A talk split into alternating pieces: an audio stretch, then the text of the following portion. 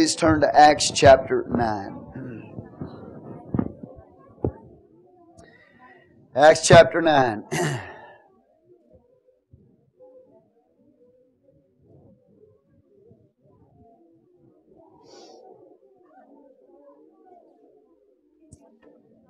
You're there, say praise the Lord. Probably the greatest conversion that the church has ever seen was the Apostle Paul. And other than Jesus Christ, he's probably the greatest man who ever walked this earth. We're going to see his life in the book of Acts, beginning in the ninth chapter. We've already seen him before but we're going to see his conversion here in the ninth chapter. His name was Paul or Saul. Hebrew name Saul, Roman name Paul. Greatest man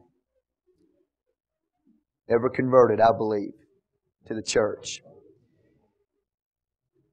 Brother Dice used to say this about Saul. He said the conversion of the Apostle Paul or Saul would be like converting the whole United States Army. that it would take basically the whole United States Army to do what that man did in the kingdom of God. If you can imagine the influence of this man, I would just put it to you so you can understand. It would be like converting all of Odessa, Texas, over 100,000 people.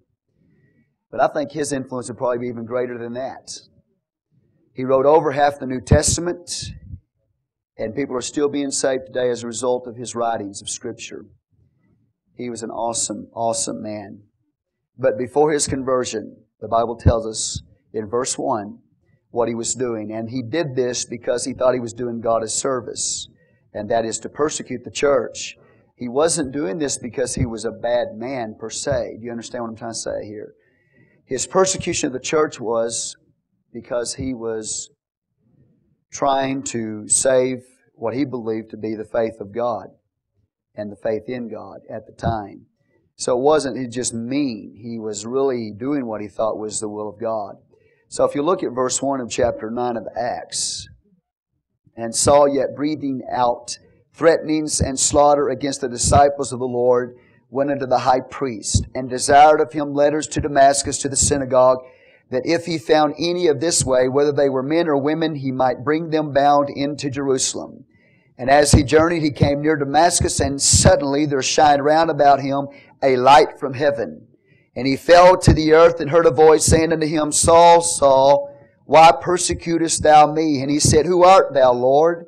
And the Lord said, I am Jesus whom thou persecutest.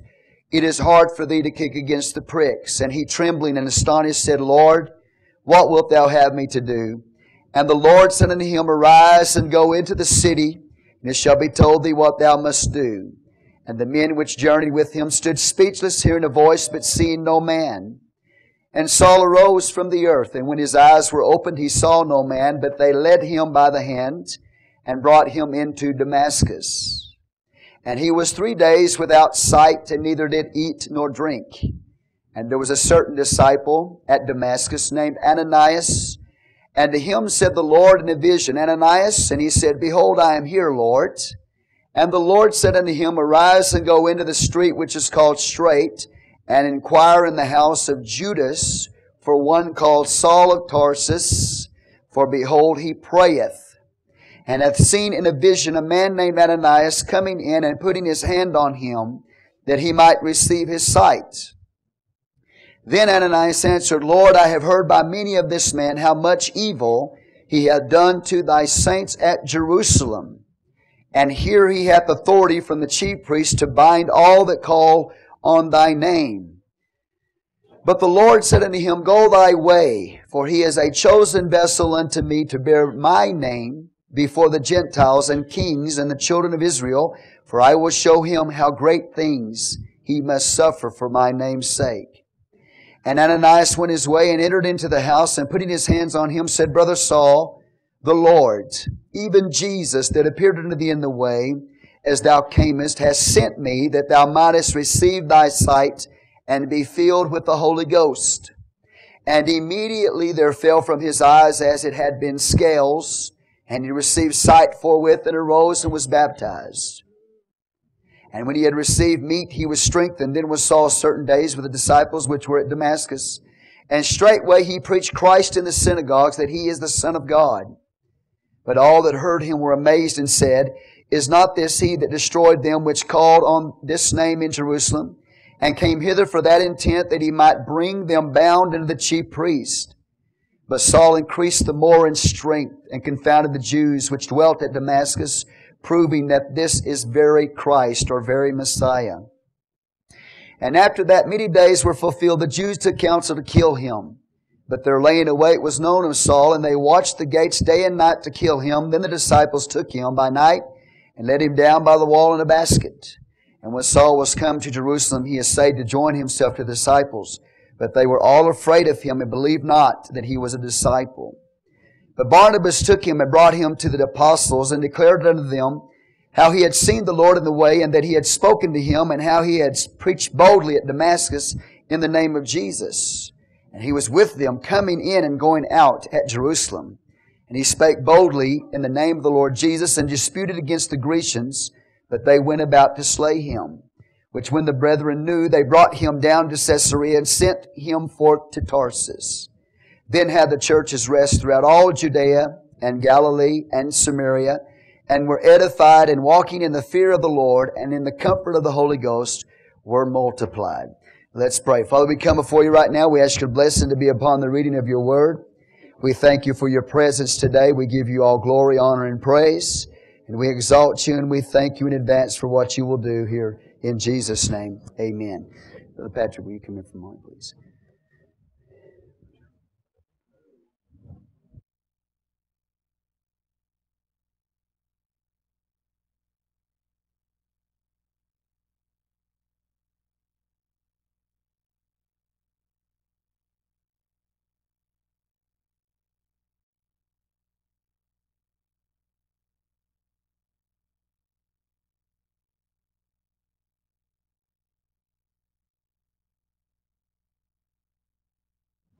Praise the Lord. God is good. All right, look at verse 1 again. The Bible says, and, and Saul, yet breathing out threatenings and slaughter against the disciples of the Lord, thank you, brother, went unto the high priest. We've already seen Saul in the previous chapters persecuting the church. And in chapter 9, the Bible tells us that he is continuing to do this. He's continuing to breathe out threatenings and slaughter against the disciples of the Lord. Now, what we need to understand something about the, this man Saul at this time, he is not placing a curse of God on the people. He is cussing them. When it says that he's breathing out, or yet breathing out threatenings and slaughter against the disciples of the Lord, he is cussing them. He is very, very angry with them. He is threatening them. He's cussing them. The big thing, big difference between cussing and cursing. I don't know if you know that. Some people hear somebody say a bad word or, or you know, words that they shouldn't say. They say, stop cursing. But that's not a curse. That's cussing. Saul in this passage is not cursing, he's cussing. But while he's cussing, he's bringing a curse on himself. You can cuss me. You can even try to put the devil on me and I don't have a problem because I can go to God and I can ask God to deliver me. Okay? I can ask God to deliver me from you and I can ask God to deliver me from the devil. But if God ever curses you, who will deliver you? I uh, was telling my wife the other morning, you know, I was, you know how it is when you get in warfare and you get in battle and and you examine your life, you examine yourself and your walk with God and things. And I was just telling her, you know, the main concern that I have is that, that I have a curse of God on my life. And that might be shocking to some of you that, you know, why would pastor think he's got a curse of God in his life? But I'm going to tell you something. When you go through a lot of warfare, uh, I don't know if I can explain it to you, but that's just an examination of myself by myself. I just want to be sure I don't have a curse of God on my life. See, The devil can be coming against me. I don't have a problem with that. A person can come against me. I don't have a problem with that.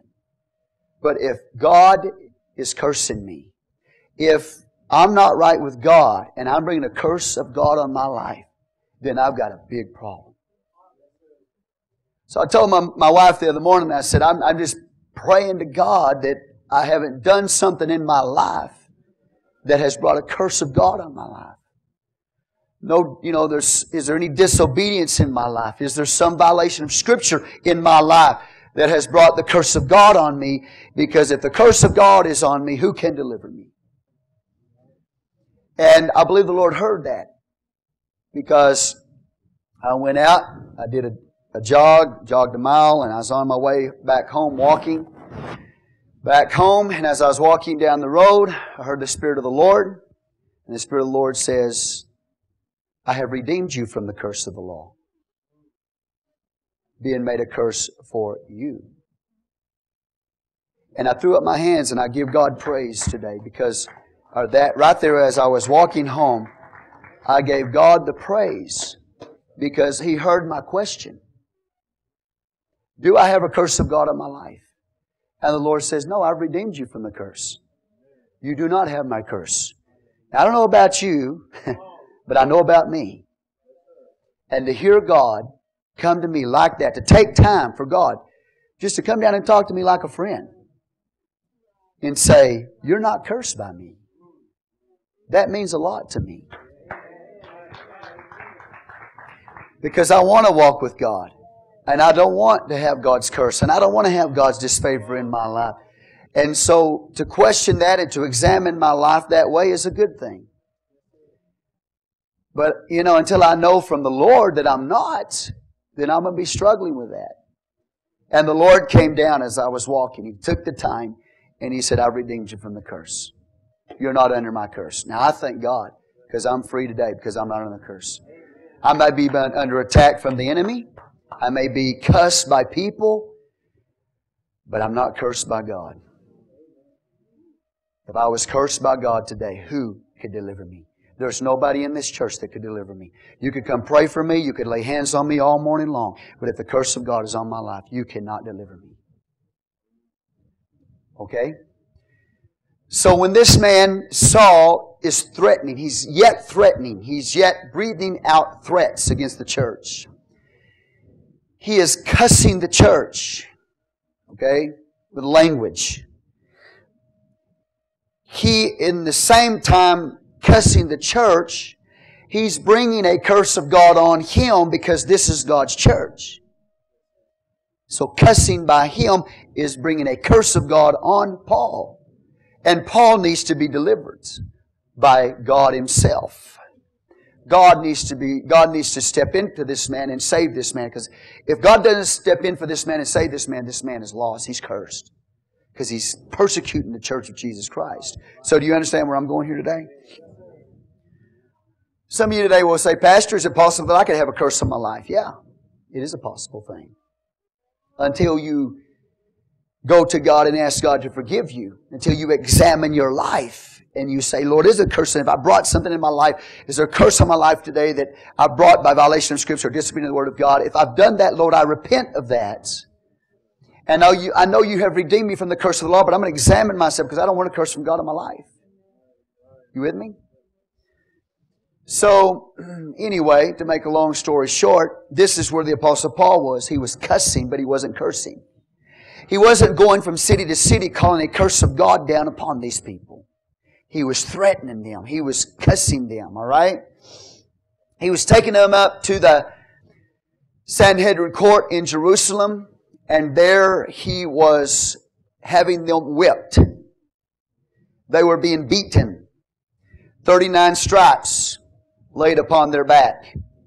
And as the apostle Paul was having them whipped, you know, again, he thinks he's doing God a service. He doesn't realize he's bringing the curse of God on, him, on his own head because he's fighting God. He thinks he's doing God a service. He takes him up to Jerusalem and they are beating these Christians with the cat of nine tails, with uh, 39 stripes. That's how they whipped them. And the whole time that they were being whipped, not one of these Christians were blaspheming the name of God. Not one of them were, would curse God or would curse the name of Jesus or would blaspheme the name of Jesus. So as he's cussing them, he's bringing a curse on his own head from God. He can't bring those people to a place where they will curse the name of Jesus. He can't bring them to a place where they will blaspheme the name of Jesus no matter how hard he beats them no matter how hard he whips them, he sees these people staying faithful to Jesus the Nazarene. And he doesn't understand what's going on here. He saw Stephen being stoned to death, rocks in the eyes, rocks in the ears, rocks in the mouth, crushed skull, crushed bones. He saw Stephen praying for the forgiveness of those that were persecuting him he heard Stephen say that he saw the heaven open and he saw Jesus standing on the right hand of God. And I explained what that meant. He heard this man die with a prayer of forgiveness on his lips. So that even if he took them to a place of killing them, he still could not bring them to a place where he was. They refused to deny Jesus Christ and they prayed for their enemies. And this he could not understand. How these people could continue to be faithful to Jesus Christ even to the point of being whipped and to the point of dying a martyr's death for this man. And in his mind, Jesus is a false Messiah. In Jesus, in his mind, Jesus is, has set up a false religion that is contrary to the faith of the Scripture. That's where he is. So, in his mind, he feels like he's got light. In his mind, he feels like he's the one with light, and these Christians are the ones who are in darkness. So he feels like as he does this, that he's walking along and he's walking in light and everything that he's doing is he's doing it out of service to God and he, he feels like he's in the will of God doing what he's doing. And all of a sudden something's fixing to change, something's fixing to happen in his life that's going to bring so, so much total confusion in his mind. He's going to walk in total confusion. He's going to walk in helplessness. He's going to get to a place in his life that he had never been in his life, and that means helpless. He was raised in Judaism. He was full of his religion. And he's going to find out that his religion is outdated. And he's fixing to start over as a brand new baby again. Saul persecuting the church brings the Pharisee element into the persecution. The Sadducees were already involved in persecuting the church. Peter, John standing before them, the lame man that had been healed by Jesus Christ. They threw him in jail, they beat them, etc. So the Sadducees already had a hand in persecuting the church, but now Saul, who is a Pharisee of the Pharisees, brings the Pharisee element into the persecution and joins the Sadducees in this persecution against the church. What you have here is a religious persecution not a civil authority. You do not have the civil authority or government persecuting the church until right after the book of Acts. All the way through the book of Acts, the persecution of the church, the whipping of the saints, the killing of the saints was done by the organized church or organized religion, not by the civil government you have to add another chapter to the book of Acts to get into the time when the civil government begins to persecute the church, and that's during the time of Nero. Nero sets Rome on fire. He blames the Christians for setting Rome on fire. And as a result of that, persecution begins to break out upon the church from the civil government, and it continued to persecute the church all the way to 315 under Constantine. Civil government. So at this point, it's just the religious authorities and not the civil authorities that are persecuting the church. You understand what I'm telling you today? And it's always been like that. You can study church history and you will see that that's the way it's been. The greatest force against the church is the organized church. It's always been that way. It will always be that way. When you come into the church of the living God, the body of Christ, you're baptized in His name and filled with the Holy Ghost, the persecution that will come against you and come against the church and come against this church will be organized religion. You understand that? All through church history it was that way. Even through the times of the Inquisition, Roman Catholicism. By the way, Roman Catholicism has no doctrine that brings you to salvation. None. And Roman Catholicism, 1500s up to the 1800s during the Inquisition, killed thousands and thousands and thousands upon Protestants in the name of Catholicism. Now, I will tell you today, I'm not a Protestant, nor are you. You're not a Protestant. Okay? All right? You are Jesus' name, Holy Ghost filled people. You are part of the church. So you're not Protestant. You're not Catholic. You are part of the church of the living God. You're part of the body of Christ. But I will tell you, during, from the 1500s up to the 1800s, Catholicism had thousands upon thousands of Protestants martyred. They killed them in the name of their faith. You understand? There is no doctrine of salvation in Catholicism. There is no doctrine that they preach to you that would bring you into a saving experience with Jesus Christ. And I'll also tell you this, that Protestants come way short of what the Bible tells you is required for New Testament salvation. You understand what I'm saying today? So you're not a Protestant and you're not a Catholic. But the true Church of Jesus Christ through the years have been persecuted not only by Catholicism, but the true Church of Jesus Christ has also been persecuted through the years by the Protestants. And I'm talking to you, the true church. They, they have fought the Jesus name, Holy Ghost, one God people. That's just the way it's been through the years, alright? Protestant fights the church. And Catholicism fights the church, and through history, that's the way it's been. You understand that? Say amen. amen. So when we come to the ninth chapter of the book of Acts, we see Saul, he is a Pharisee. He is a part of organized religion that's persecuting the church, and he thinks he's doing it in the name of the Lord.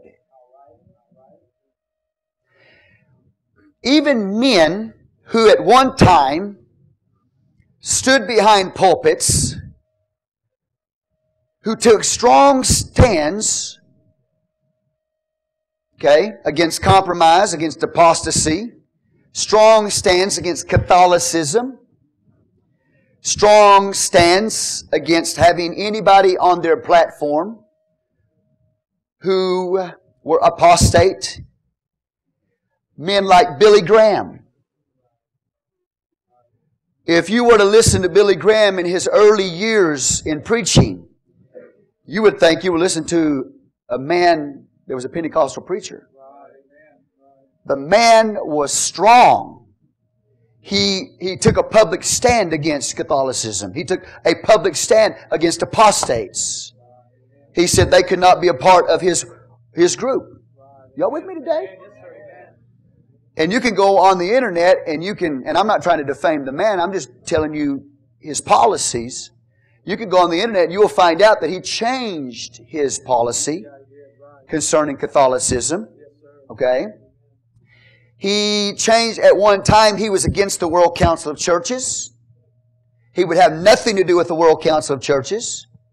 But over time, Billy Graham changed his policy and he began to work with the World Council of Churches. The World Council of Churches is, is basically the foundation for the one world church system.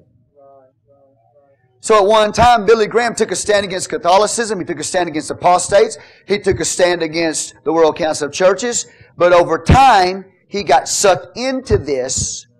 And when he would go from city to city to city, he would look at everybody that was there. It didn't matter what, if they were Catholics or Protestants of any kind, or he would just we'll just work together here. So he began to compromise these stands. And you can go on the internet and you can look at this. Okay? Kind of makes me wonder how a man of God could have so many doors open for him all over the world. In fact, it kind of makes me wonder why President Obama, when Obama became President of the United States, asked Billy Graham if he could come see him. And Billy Graham, at the first, said, I don't have time to do it at this point. So they stayed at him and after him. And when Obama was in that area, he called him up, said, I want to come and visit you. Can I come and see you? Well, that's very strange to me. Because if you're, if you're really a true man of God, why is it that there's so much desire of world leaders to want to be involved with you? Okay? And I do know that he has um, made a public declaration, and I'm not going to say that, that it's, it's not true. I'm not going to say that uh, his denial is a false denial, but I will tell you that it was at one time he had his name listed as one of the famous Freemasons of the world. The Freemasons had him listed as one of the famous Freemasons of the world. And when he was questioned about his position on Freemasonry, by the way, in case you don't know about Freemasonry, Freemasonry believes in many gods. Freemasonry denies the blood atonement of Jesus Christ. It relies on works salvation. And the Freemasons had Billy Graham listed as a Freemason until he was questioned about it. He denies it today. I'm not saying that his denial is false, but I'm just telling you it's odd to me that at one time his name was on the list of the famous Freemasons who denied Jesus Christ, his deity, and his blood atonement. Okay? I'm telling you, he's denied it. He said he's not a Freemason. But how in the world can a man have all these doors open up like he did? Thank God, at least his son takes against uh, takes a stand against Islam. Publicly took a stand against Islam, so he was not allowed to pray to pray at a national meeting. You know, thank God for that. Are y'all here right now? But I remember after 9 11, that Billy Graham sat on the platform with Islamic leader, a Muslim leader. And I thought to myself, boy, you talk about ecumenicalism. You talk about a, um, a man like Billy Graham. Let me tell you something. I would not be on the same platform with a Muslim. As far as if I was in a meeting, I was going to speak there, and the Muslim was going to follow me, and I was going to speak, and then the Muslim would follow me, or I would follow the Muslim. There is no way I would be on that platform. But he had no problem with it whenever 9 11 took place. So, I'm, I'm doing this for a reason. I'm telling you this for a reason. I do think it is kind of unusual, though, that Franklin Graham is a buddy of TBN that he's such a big friend of TBN. You know who TBN is, right? Uh, Paul and Jan Crouch. I think that's extremely, extremely unusual that he's such a friend of theirs. Because that, that system there is full of apostasy. Why am I doing this this morning? Some of you are saying, well, Pastor, boy, you're really stepping out on a limb and talk, talking about things like this, you know, and saying things that you're saying here. I know I am.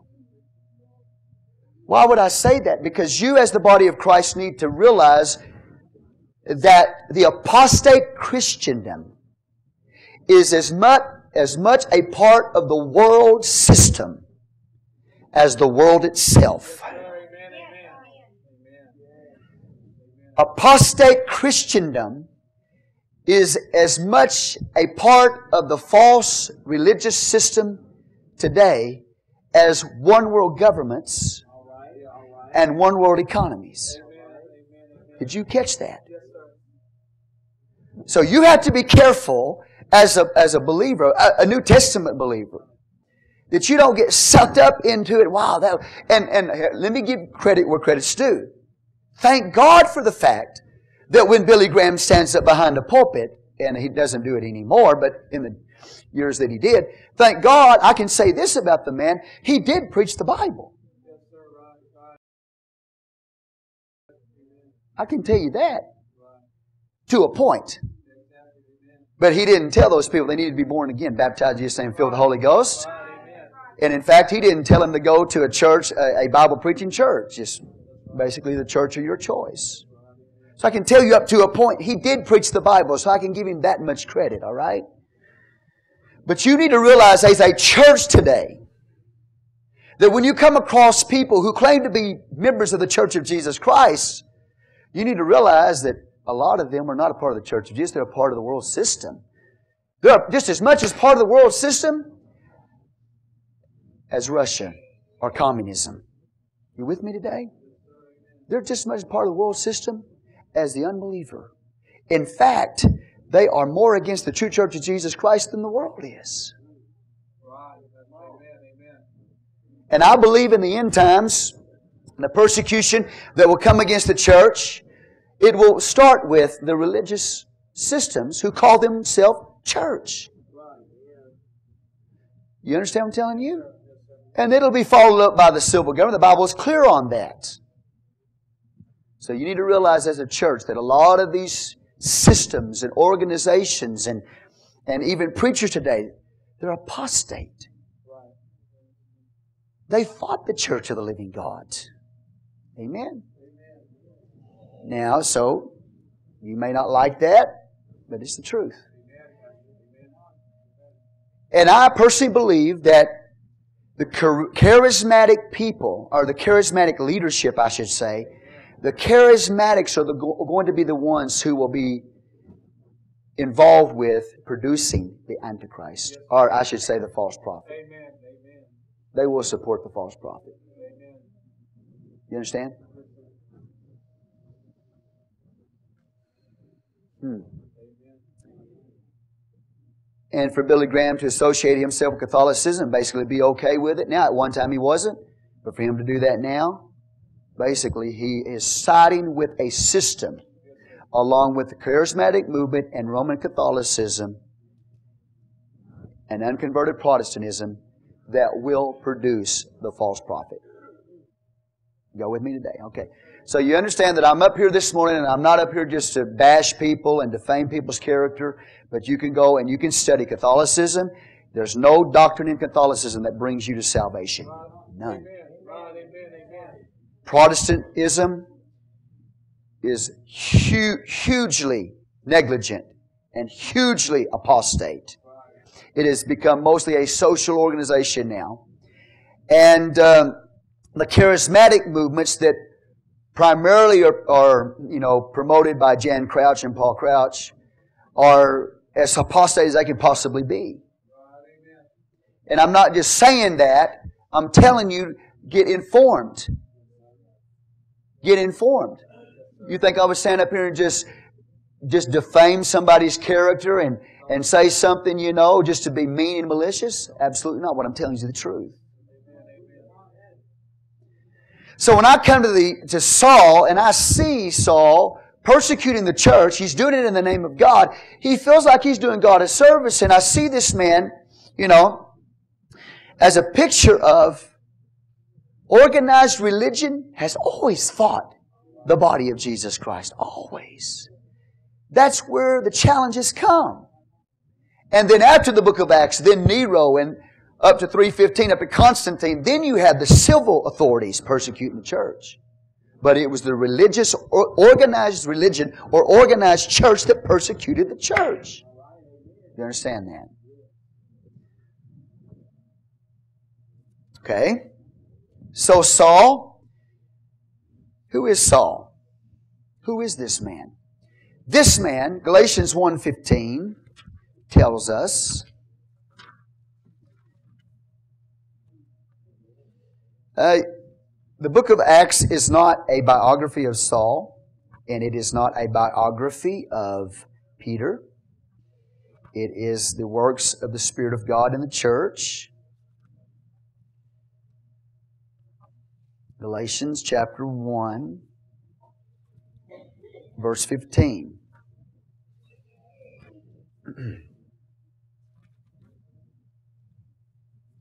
now, we need to pray for Billy Graham. We need to pray for Franklin Graham. We need to pray for TBN. We need to pray for Roman Catholicism, or those that are in it, I should say, that they come into the Church of Jesus Christ. So, you know, you need to understand where I'm coming from. We want these people to be saved. Okay, 115. Uh, Paul says this, But when it pleased God who separated me from my mother's womb and called me by his grace, to reveal his son in me that I might preach him among the heathen, immediately I conferred not with flesh and blood. The Bible says that God separated him from his mother's womb and called him by his grace. But this man is persecuting the church of Jesus Christ. But yet the Bible says, Paul says, God had his hand on me from birth. And he did. Because nobody, nobody could do what Saul did at that time. There was no man on the planet that could accomplish what Saul accomplished. God had his hand on that man from birth. You say, how is that possible? How is it that this man Saul, who God knew was going to be converted, God knew Saul was going to be converted. He knew Saul was going to come into church, but yet God allowed Saul to kill Christians. If God separated from his mother's womb and called him by his grace, then how is it that God would allow him to kill the very Christians that he would become a part of? Why didn't God step in and stop Saul from murdering the Christians? Why not? God knew he was going to be converted, and from his birth, God had his hand on him. That means his whole life. God used this and this and this, and we'll talk about that, all these things in just a moment. He used, God's used so many things in the Apostle Paul's life to make him the man that he would become. And he did it from his mother's womb. But he allowed Saul to persecute the church and to kill the believers and to whip, to have them whipped and to compel them to blaspheme the name of Jesus Christ. He was like a wild animal who had tasted blood. He couldn't get enough blood of the Christians. He made havoc of the church. And God didn't stop him. Why didn't God stop Saul if God knew Saul was going to be converted? Why didn't he stop him from killing the Christians? Why didn't he stop him from persecuting the Christians? Because God recognizes freedom of choice. And God gave Saul a free will. Just like he gave you a free will. So Saul could choose against Jesus Christ and he did. He was one of the greatest enemies of the Lord Jesus Christ that the world has ever seen. He chose to be an enemy of Jesus Christ. He persecuted the church of Jesus Christ by choice. He exercised his will to kill them, and they exercised their will to die for him. The Christian exercised his will to die for Jesus Christ. Saul exercised his will to kill them. So both exercised their will, one to kill and one to die for. God didn't stop Saul from doing what he was doing because he gives you and I a will to choose. God's not going to make any of you live for him. He's not going to make me live for Him. He's not going to make you live for Him. He's given you a choice. He's given you a will. You can say, yes, I'll die for Him, or you can choose to kill the Christian. Because He's given you that will. And say, God, stop me. No, He's given you a will. You have to exercise your will. You have to exercise your choice, either for God or against God. And Saul was the the greatest enemy of Jesus Christ up to that point, nobody like him. And God let him exercise his choice and exercise his will to fight against the church. The reason why God does that is because if he stopped Paul, he'd have to stop everybody that's in sin. God would have to st- step in and stop anybody that murdered before they murdered him. God would have to stop them before they murdered.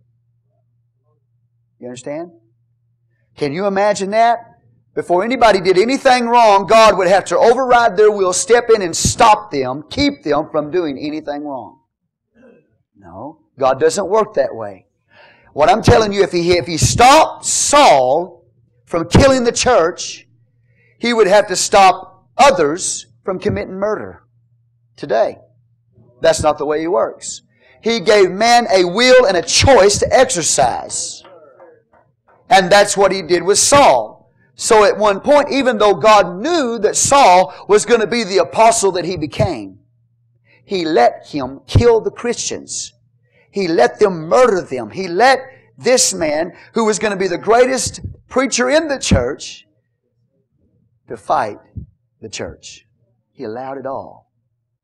God had his hand in the whole situation. Say amen. amen. And God was still in control. Doesn't mean that God, you know, that it was God's will for people to die, but it was man's will against the will of God that brought it.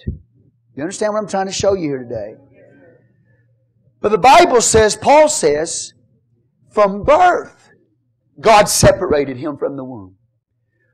And called him. God separated him, called him from the womb by his grace. From the womb. That means God's hand was on that man from birth. And if you study the life of the Apostle Paul, you will find out some very interesting things. He was born in Tarsus.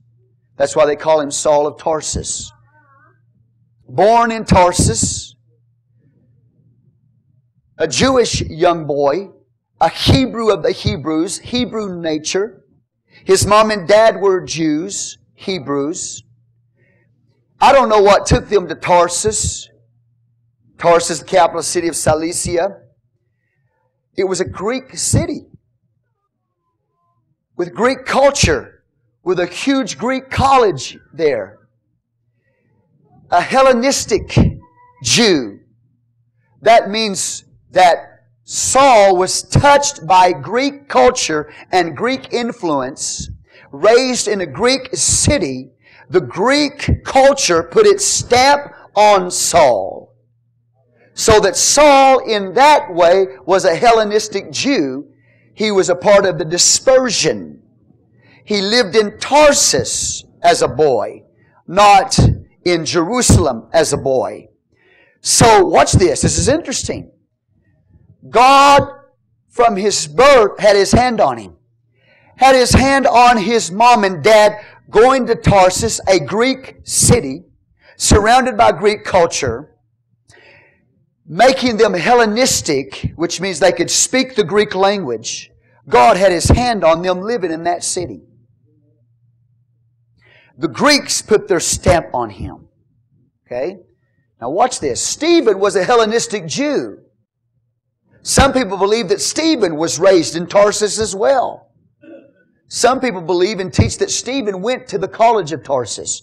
He was a Hellenistic Jew. He had, Stephen never went to sit at the feet of a rabbi in Jerusalem. He was a Hellenistic Jew, right? You with me so far? And these Hellenistic Jews are the ones that are showing the way to the church of going and preaching the gospel to the world. And it starts with Stephen. There's going to be a breaking off from the temple and a breaking off from Judaism and going preaching the gospel of Jesus Christ. And it's going to come as a result of Stephen. Stephen was a Hellenistic Jew is believed he was raised in the same city of Tarsus. So what I'm trying to tell you is this, is that Saul was a Hellenistic Jew. He could speak Greek. He knew Greek culture. He was raised in the Greek environment. He was aware of the Greek versatility.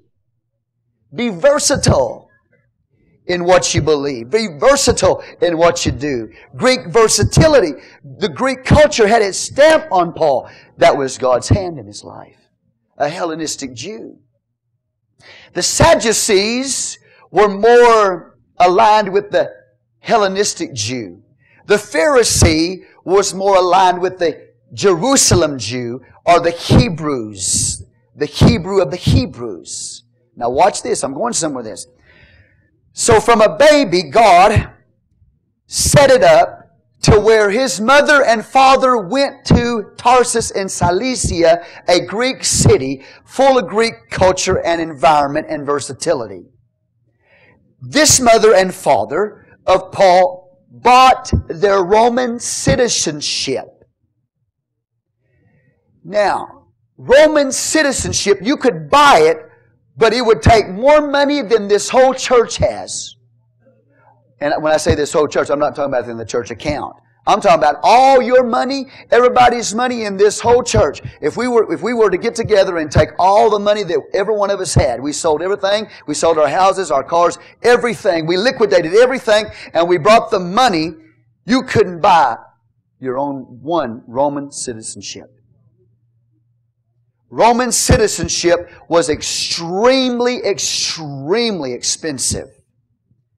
Mom and dad of this little boy named Saul was extremely wealthy.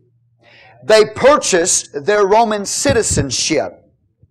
And to be a Roman citizen was to say something in that culture. If you were a Roman citizen, they couldn't beat you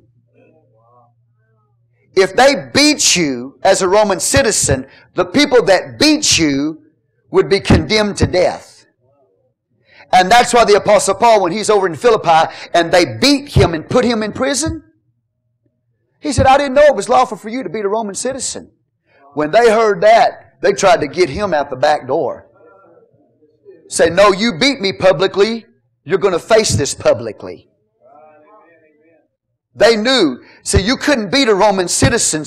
Uh, there, there was something extremely valuable to be a Roman citizen. Paul didn't buy his. Paul was freeborn. Mom and dad bought theirs. But Paul was freeborn Roman citizen. So you couldn't beat a Roman citizen. You could not crucify a Roman citizen. And so, and also as a Roman citizen, you could appeal to Caesar at any trial. Just because you are a Roman citizen, if they brought you to trial and you stood there in trial, if the verdict went against you, you could say, I appeal to Caesar, and they would put you on a boat and send you straight to Caesar, and you would stand before Caesar because you were a Roman citizen. They couldn't beat you, they could not crucify you, and you could appeal directly to Caesar anytime. So God, look at this, these wealthy parents of Saul purchased their Roman citizenship. He, a Roman citizen by birth, God had his hand in that so that Paul was touched by the Latin culture. The facility of the Latin culture, the versatility of the Greek culture, so that Paul, whatever situation he found himself in, because he was a Roman citizen, he had rights and those rights allowed him to go and preach the gospel all over the world as a Roman citizen. He could appeal to Caesar. They, you know what I'm saying? He could, oh, he used these things. He used his Roman citizenship to help him spread the gospel of the Lord Jesus Christ. God had his hand on him from birth. Had him born to wealthy parents in the Greek culture of Tarsus and, and had them uh, purchase the Roman citizen so he would be a freeborn Roman citizen so he could spread the gospel and use that to his benefit. And then the Bible says he's a Hebrew of the Hebrews. Which means even though the Greek culture has put his stamp on him and he's a Roman citizen, he's a Hebrew of the Hebrews. He's a Pharisee of the Pharisees. That means he was trained by mom and dad even though that Greek stamp was upon him and you couldn't get it off of him. Mom and dad trained him in the Old Testament. Mom and dad at five years of age At five years of age, those little Jewish boys would learn to read the scripture. At five years of age, they learned to quote the book of Deuteronomy. Before five years of age, they heard their mom and dad quote, Hear, O Israel, the Lord our God is one Lord. Over them in that crib. They saw the mezuzah on the outside of their doorstep there with the name of God upon it, with scripture in it. He was raised in the scriptures. And, and by the age of 13, he could quote the law, the five book, first five books of the Old Testament, along with the Psalms by heart. And possibly by 13, some of them were able to quote the whole Old Testament verbatim. By 13. Think about that. You know, we, can't you get your memory verse? You tell your kid, yeah, one memory verse. By 13, on some accounts, they had the whole Bible memorized, the Old Testament memorized, man. You get that? Say, Praise the Lord. And after you've gone, not just the Bible training, but you would go, and I don't have time to tell you, I mean, it would blow your mind if I were to take the time today and tell you everything that those Jewish boys would have learned at school and the school of Tarsus. Okay? It, it just, I was sitting there reading these things off what they had to learn. It would blow your mind. You think school's hard today. It's a piece of cake. It's nothing compared to what they learned right? I'm talking about it, and that, that was in the school of Tarsus. Aside from his re- religious training at home with mom and dad. At 13 years of age, he would have been done with the school of Tarsus. At 13 years of age, they sent him to Jerusalem. And there he sat. And how do I know 13? The Bible doesn't tell me 13, but it, that's at 13, that's when they went off to the college in Jerusalem. If you wanted to be a rabbi. So at 13 years of age, this Hebrew of the Hebrews, who had been trained in the scripture, who had memorized most of the Old Testament by 13, now he's graduated, if you will, from the school of Tarsus as a boy. He's going to go up to Jerusalem and become a son, a son of the law. He goes, and the Bible says that he sat, in the book of Acts, it tells us, he sat at the feet of Gamaliel. Mom and dad, like this, we don't want you completely absorbed into Greek culture. We don't want you to become a Greek. We want you to stay in the faith of Judaism. You hearing me? You're a Hebrew of the Hebrew, so we got to put the Hebrew stamp on you. And they sent Saul at 13 years of age over to Jerusalem to the greatest teacher of the day. His name was Gamaliel. Gamaliel, Jewish writers say Gamaliel was one of the top seven rabbis of the world. In fact, he is only one of seven men that were ever called Rabban. Rabbi is one thing. They call you a rabbi. That's one thing. You have had major training as a rabbi. Okay? But if you ever get to the level of a, a Rabban, Rabban. That is a high level master. It's like saying he is the grand master of the Old Testament. And so Gamaliel was a Rabban, and not Rambon, Rabban. He was a, the grand master of Old Testament theology in the College of Jerusalem. When you study the history behind Gamaliel, you will find out he was the grandson of Hillel. Gamaliel also was the president, the Nasi, of the college in Jerusalem. And so at 13 years of age, Saul, having graduated from the school in Tarsus, being stamped by Greek culture, a Roman citizen, mom and dad, sends him to the school or the college uh, in Jerusalem and he sat at the feet of Gamaliel, the greatest master of Old Testament theology that you could find in that day. And he would have sat there approximately four years at the feet of Gamaliel, and he would have been taught Old Testament theology by that man. He had the wealth, he had the money to do it, he had the backing of his mom and dad to do it, and then from there, after getting his uh, recognition uh, as a rabbi, having sat at the feet of Gamaliel, he would go under a real strict time of questioning from the Sanhedrin to make sure that he qualified for the position. So it was major. This was not little stuff. This was major. And so after four years, they say he's about 18 years of age. He's not only studied the Old Testament, memorized most of the Old Testament, he sat at the feet of Gamaliel for about four years, the greatest theologian in that day. He would have learned the Mishnah, y'all with me? The oral law by age 10.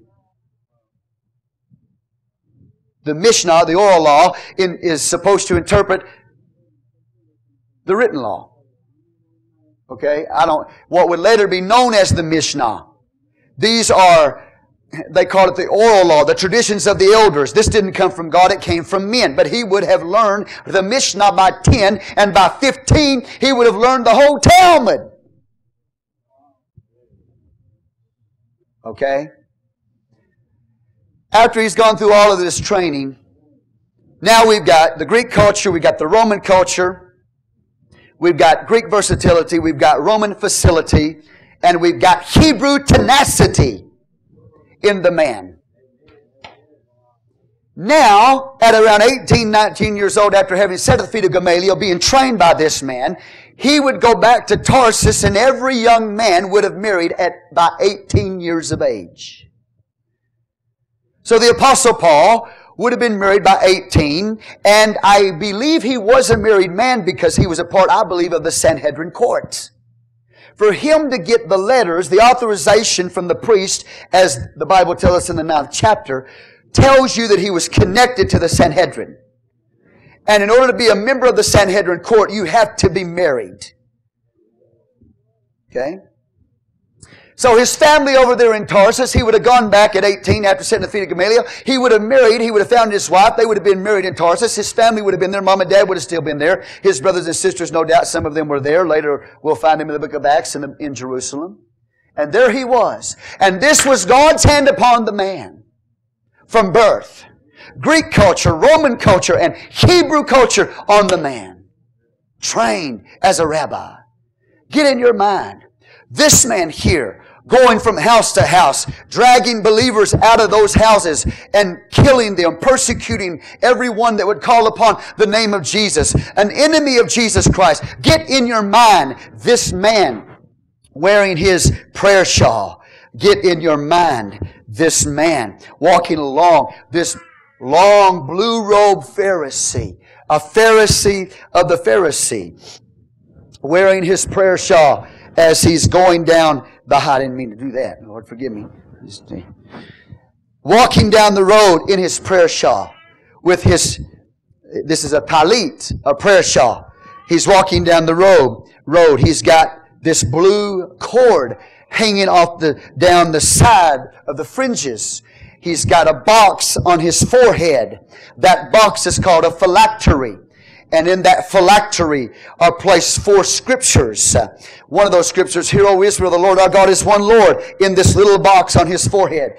He's, he literally has it wrapped around his forehead. What he's saying is, I've got the Word of God in my mind. If it wasn't on his forehead, it would have been on his arm next to his heart. I've got the Word of God in my heart. So picture in your mind this highly educated and highly trained rabbi walking down the road, going to Damascus with authorization from the high priest to drag people back to Jerusalem 150 miles away, going up to Damascus, Syria, dragging them back into Jerusalem, going everywhere he could to find them, to get these people. They've been scattered. They've been dispersed. So he's not just going to persecute them in Jerusalem, but he's going to travel 150 miles over into Damascus, Syria, the oldest city of the world. Picture in your mind He's walking down the road with letters of authorization, authorization in his hand to persecute these people that call upon the name of Jesus. He believes he's in the light. He believes that he's got the light of God. He believes he's doing the will of God at this time. So picture him in your mind walking along with that box on his forehead or on his arm and his prayer shawl. Long blue robe Pharisee with those cords when the Bible says the woman touched the hem of his garment, it, it, didn't mean that he touched the bottom of his dress or his skirt. It meant that she grabbed a hold of the tzitzit, the tassels. So picture in your mind this man Saul walking down the road, and he's a, he's a rabbi, so he would be walking in front of the rest of the people. The, Sadduce, uh, the Sanhedrin police force are with him. He's walking in front of them. They are walking with him. He's got the letters and all along the way, he's got plenty of time to think about what he has experienced. He's got plenty of time to think about Stephen dying and Stephen preaching and Stephen praying. He's got time to think about all of those believers in the New Testament church that he tried to bring them to a point of blaspheming Christ, whipping them and, and killing them. He's thinking about these people. They would not blaspheme the name of Jesus. They would not turn their backs on Jesus. They would not reject Jesus Christ. And all of this is going on on the inside of him. Turmoil on the inside of him. And the Spirit of God is convicting him. The Spirit of God is drawing him. The Spirit of God is working on him at that same time. And, and so as he walks along, he's got plenty of time to think about all of these things. And, and God is dealing with his, his life and his conscience is bothering him. And so he goes along ahead of them 150 miles away. That'd take you at least a week to walk. Jewish rabbis do not ride on the back of horses. If they ride anything, they ride donkeys. And if they don't ride a donkey, they walk everywhere they go. The apostle Paul was willing to walk or travel by donkey 150 miles away. When he will become the apostle to the Gentiles, he will travel over 12,000 miles land and sea to spread the gospel. So the hand of God has been upon this man from birth. The Greek culture is on him, Hellenistic culture. The Hebrew, the Hebrews is upon him. The Roman culture has got his handprint on him. God has set this man up for a particular time in history. And he's persecuting, he's killing the church, killing the believers. He's an enemy of Jesus Christ. And he's walking down the road and he's got all of these credentials. And he's thinking he's doing God a service. It's God's will and all this. He feels like that he's preserving the temple. He's preserving that old Mosaic economy. He's doing this for God. He's got to wipe out everybody on the planet who names the name of Jesus Christ. Everyone on the planet must die. This Nazarene, this despised carpenter, this man who, in his mind, has set up a false religious system in uh, uh, contrary to the God of Israel. And so here he goes along the road and he's thinking about all of these things and he's confused. And conviction has got a hold of his heart and the Bible says as he's traveling and these men behind him, all of a sudden on the road to Damascus. Now, if you ever got to Damascus, you would find out not only is the oldest city, one of the most beautiful cities of the world. And I hope I'm not boring you with some of these details, but you walk over the hill and you come down and you look and see Damascus there. And historians tell you that it was like go, uh, like pearls cast on a carpet of emeralds. The buildings made out of marble, white marble. Beautiful pasture land. And you walk over that hill and you come back down and you see Damascus there and, and the, like, it look like these little, uh, little houses and, and buildings look like marble uh, cascading upon an emerald carpet. Just beautiful, they say. And here he comes. He's walking down the road on his way to Damascus, and all of a sudden, he has an encounter with Jesus Christ. Now, I did, I did this to, to, to, get in your mind the man, to get in your mind the man where he is in his thinking, in his culture, in his background. God has got his hand on him. The Bible says, as he journeyed, verse 3, he came near to Damascus, to the synagogues. Now, are y'all here? He's drawing near to the synagogue. He's got those letters in hands that authorize him to take those that name the name of Jesus back uh, and, and to kill them. And the synagogues all over the world are in alignment with the high priest in Jerusalem. What the high priest says in Jerusalem, all the synagogues all over the world have to abide by it. So they are supporting Caiaphas. Now, poor Caiaphas. Think about Caiaphas. He's already had to deal with Peter and John and the lame man that was healed. I mean, these Christians, they just keep popping up everywhere, you know. So Caiaphas has given him authorization to go and take these Christians 150 miles away, bring them back to Jerusalem to persecute them and kill them. And the police force of the Sanhedrin is walking behind him. And then all of a sudden, the Bible tells us, as he's on his way to Damascus, suddenly there shined round about him a light from heaven. Suddenly, See, God saw him and God stopped him by his glory. And God is going to save the man and God's going to strengthen the man. He saw him, stopped him, saved him, and strengthened him. The Bible says all of a sudden, going along here, see, the only way God can stop this man is not by killing him. See, that's what got back into the will of the will of the man here. But the way he can stop him is by saving the man. He'll do that. He can do that. He can intervene to save the man, and He's the only one that can save the man.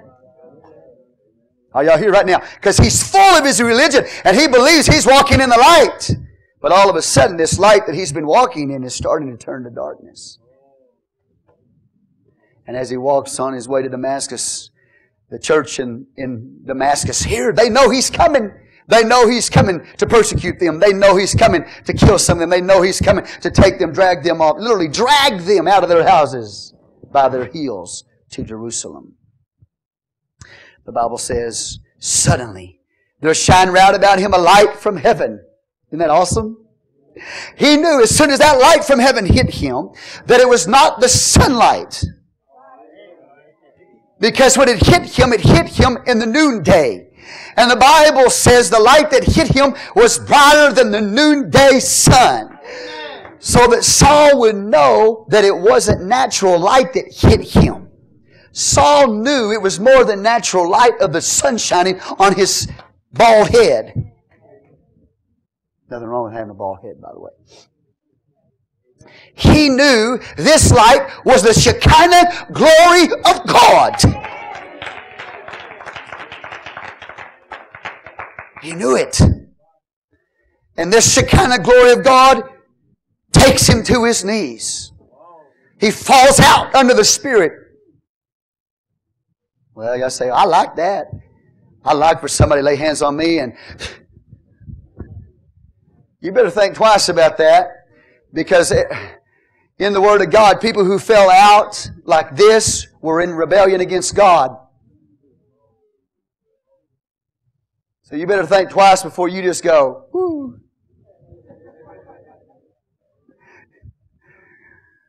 I'm not saying it's impossible, but I'm telling you that if you go down, we might look at you and say, hmm, when have they been in rebellion against God?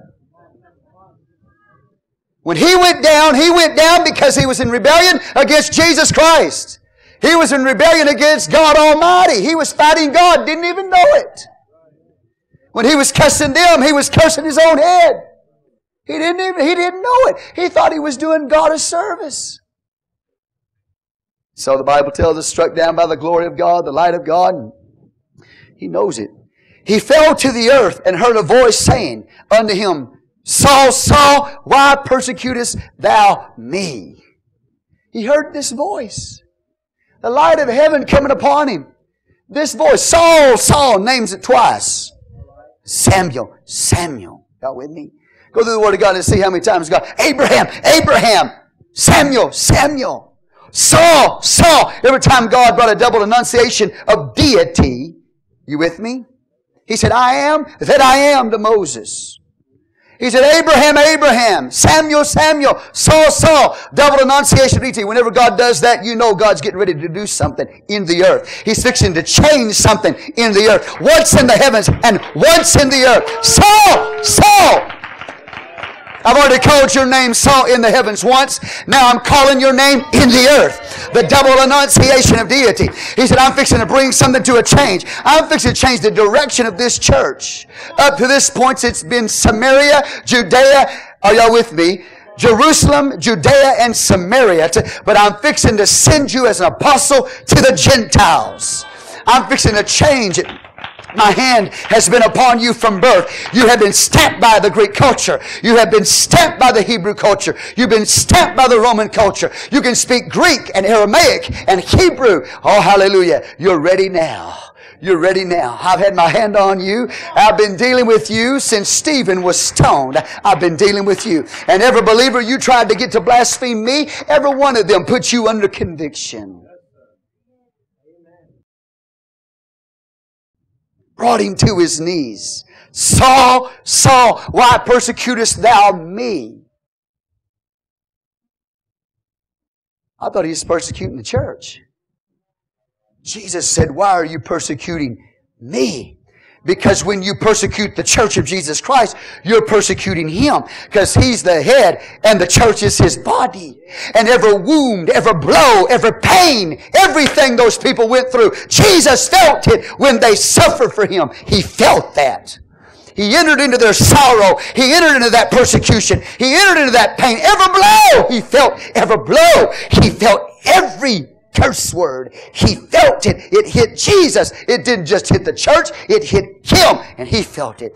Saul, Saul, why persecutest thou me? Can you imagine right now? This man surrounded by the glory of God. This man with his phylactery on his forehead and his talit around his shoulders. On his knees struck down by the power and the glory of God Almighty. And this voice tells him, Saul, Saul, why persecutest thou me? Saul says, Who art thou, Lord? Who is this voice that's speaking to me from the heavens? Who art thou, Lord? He had never asked that question before in his life. This is the first time that he will ever answer that question or ask this question. They were so careful about using the name of the Lord that they used the term kingdom of heaven instead of kingdom of God because they did not want to pronounce the name of God wrongly because they believed that they pronounced the name of God wrongly that it would bring a curse upon them. So they said the kingdom of heaven. That's why you read in the book of Matthew, the term kingdom of heaven is used in relationship to the Jews. They didn't want to mispronounce the name of God. Who art thou, Yahweh? Who is this voice that's coming from the heavens? The glory of God is upon me. Who are you? Now, when you say, Who art thou, Lord? That is the equivalent of saying, Who are you, Yahweh? Who is this? Oh, hallelujah to the Lamb. Who, who are you, God? He would never ask this question. He's never asked it before. Now he's asking this question. Who art thou, Lord? Who is this Yahweh? Who is this? Who is this talking to me? I hear this voice. It's coming from the heavens. And the Bible said, and the Lord said, I am Jesus. Wow. Oh, hallelujah. Glory to God. So he hears the voice. He hears the word of the voice. And he sees, uh, are y'all with me? No doubt when he, when he heard Stephen pray. I see Jesus standing on the right hand of God. I see the heavens open and I see Jesus standing on the right hand of God. Oh, that stuck with him. That stuck with him.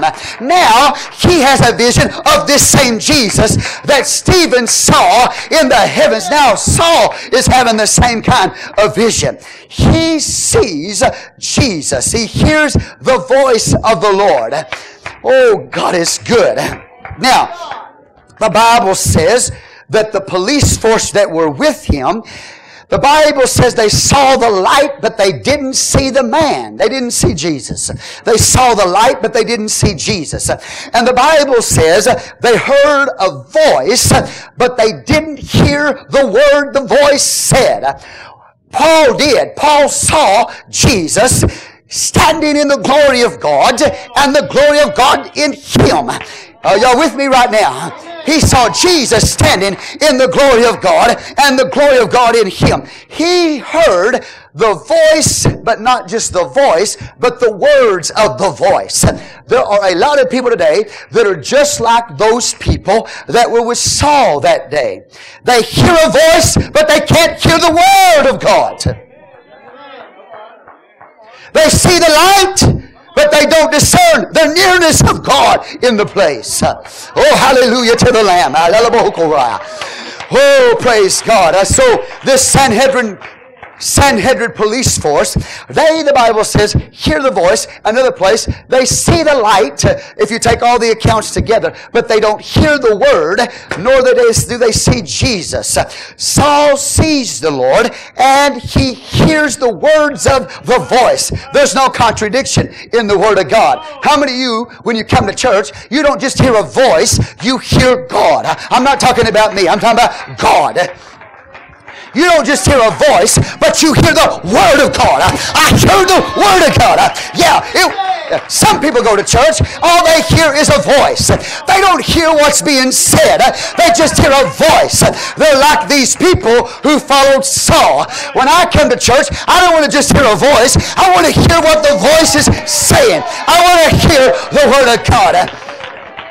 And when I come to church, I don't want to uh, just, you know, witness uh, the light or the, the glory of God. I want to discern the Lord is in the house. Jesus is here right now. Uh, give the Lord some praise in the house. Oh, hallelujah. How about you? When you come to church, you don't want to just hear a voice. You want to hear the word of God. I heard God word. God talked to me. I know God talked to me. Oh, give him praise in the house. Give him praise in the house. Ooh, hallelujah to the Lamb. Now, I thank God, you know, I didn't have no experience like Saul did. But the other day when I was walking down the highway, the, I mean, the glory of God didn't hit me, knock me down to the ground because I'm not rebelling against Jesus Christ. But I did hear him say, I have redeemed you from the curse of the law, being made a curse for you. I did hear God say that. It wasn't just a voice. I knew it was God talking to me. Hallelujah to the Lamb.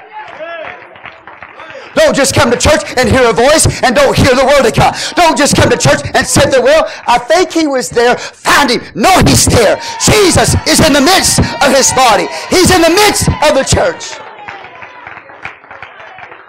So how many people today are like those? They come and hear a voice, but they don't hear the word. And they might, yeah, I think Jesus is here, but they never find him. They never discern that God was there. I'm telling you, he's here right now. And so this is what's happened to this man. I am Jesus whom thou persecutest. Who are you? You're telling me you are Jesus. I said, Who art thou, Lord? I know this is the glory of God shining on me. Uh, and now you're saying that you are Jesus? Jesus is the Lord. Jesus is the Yahweh of the Old Testament. Jesus is the God that I think I'm serving. You see, now watch this. Up to this point, he thinks he's been walking in light.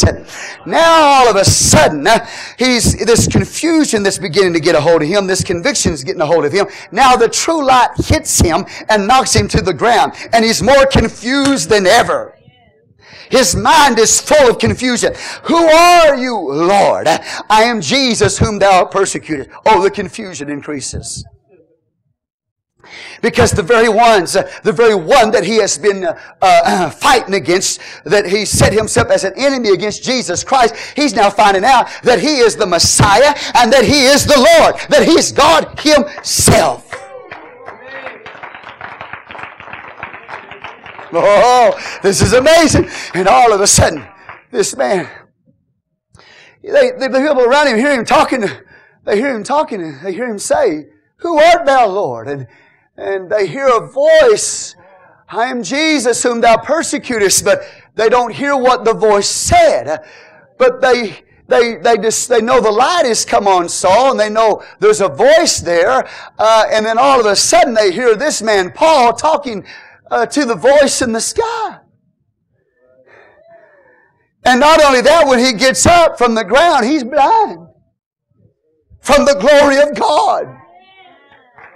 And by the way, God will heal him of that blindness, and I don't think partially, I think totally healed him. I don't think he walked around from that day with pus in his eyes. I believe that God healed him totally. But here this man is, he's babbling. He's lost his mind. He's crazy. He's got some kind of psychological conversion here. He, he really didn't hear Jesus tell him this. He really didn't see the Lord. Oh, come on. This, what's wrong with Paul? Something psychological is happening. He's having a psychological breakdown.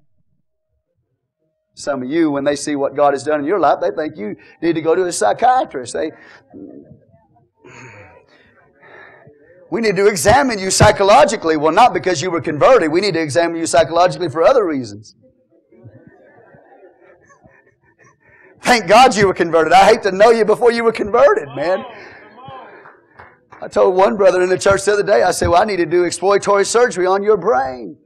That's what I told him. I said, we need to do, I need to, I said, I need to do exploratory surgery on your brain.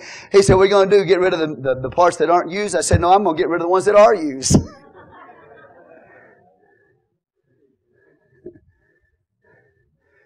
Some people will tell you the Apostle Paul had a psychological breakdown here. That it wasn't a re- real conversion. I tell you, it's a real conversion because nobody could do what he did in the world if it wasn't a real, genuine conversion. Did that, did I offend y'all? Bless your sweet little heart. I didn't mean to offend you with anything I said. Hallelujah. I've already told you, I've asked God to examine me.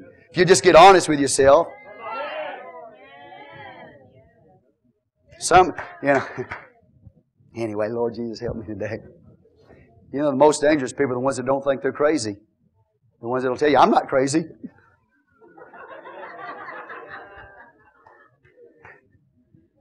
There's nothing wrong with me.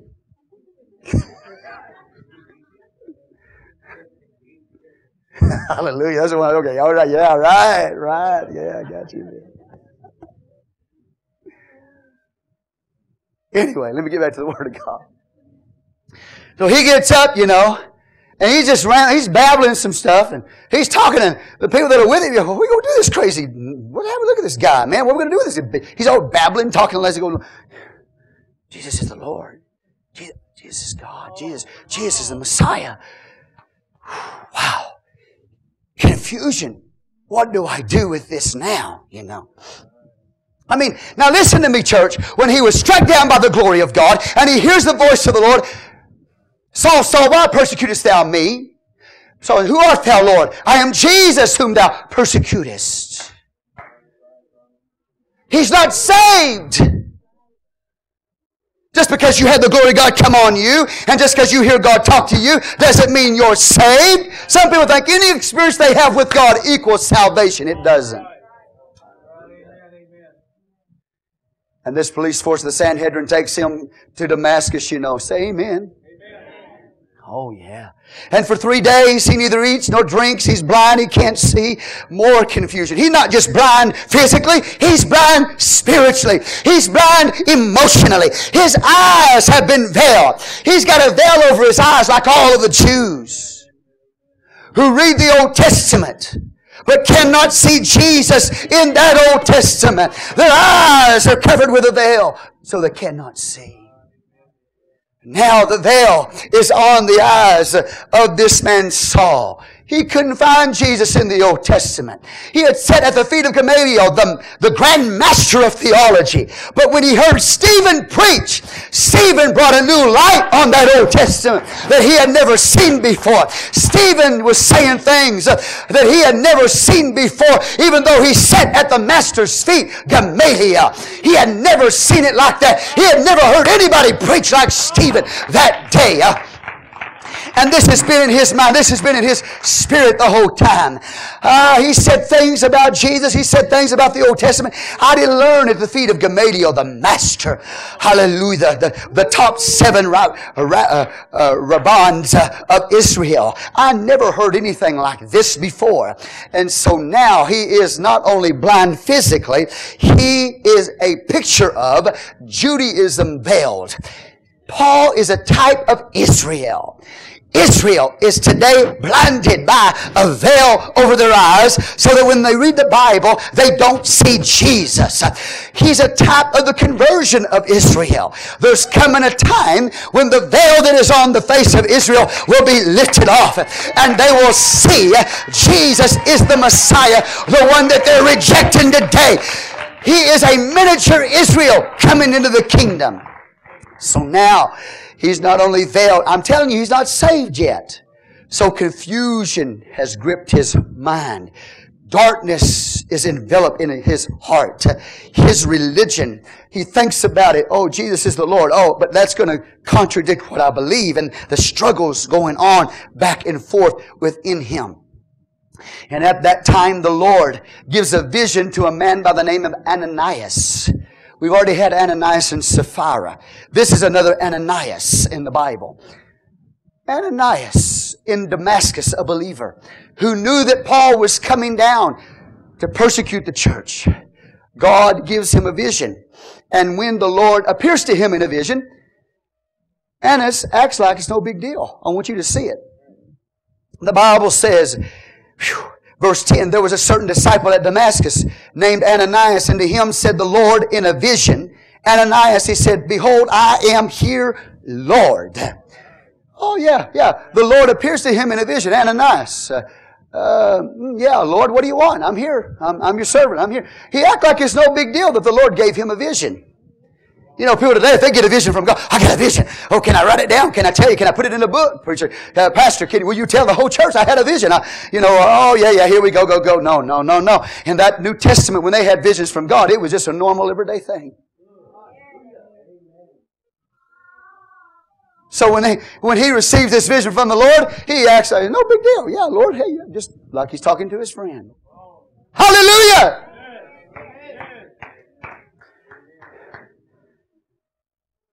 Behold, I'm here, Lord. And the Lord said unto him, Arise, go into the street which is called Straight, and inquire in the house of Judas for one called Saul of Tarsus, for behold, he prayeth. They took him to the house of Judas. And there he was in that house. He hadn't eaten for three days, drink water for three days, and he's over there praying. And God talks to Ananias, and he says, I want you to go pay a visit to a man named Saul of Tarsus.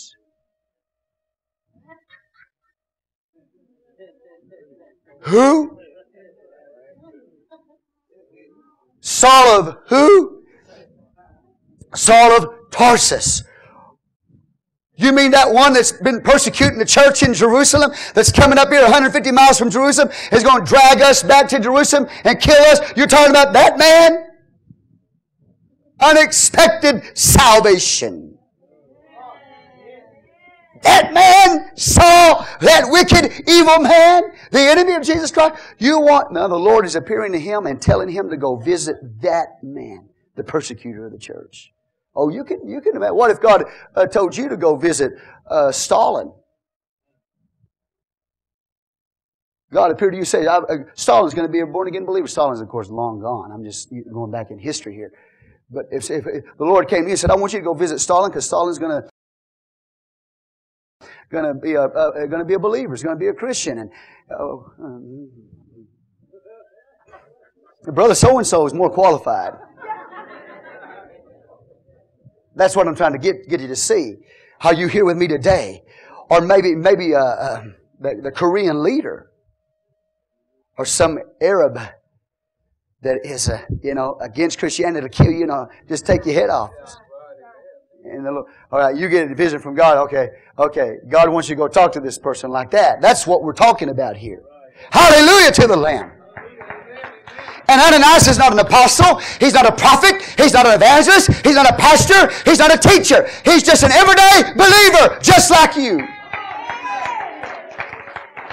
He's not a former preacher standing behind a pulpit. He's just a saint in the church, just like you. And he doesn't say, Lord, I wish you'd call Peter or John. You know, they're apostles. They're more qualified for this one, you know. No. I'm calling you Ananias. Just an everyday, if you will, normal disciple to go and preach to this man Saul. Okay, go there to the house of Judas. He's praying right now. So you can just see Ananias, right? Ananias knocks, goes to the front door, puts his ear to the door.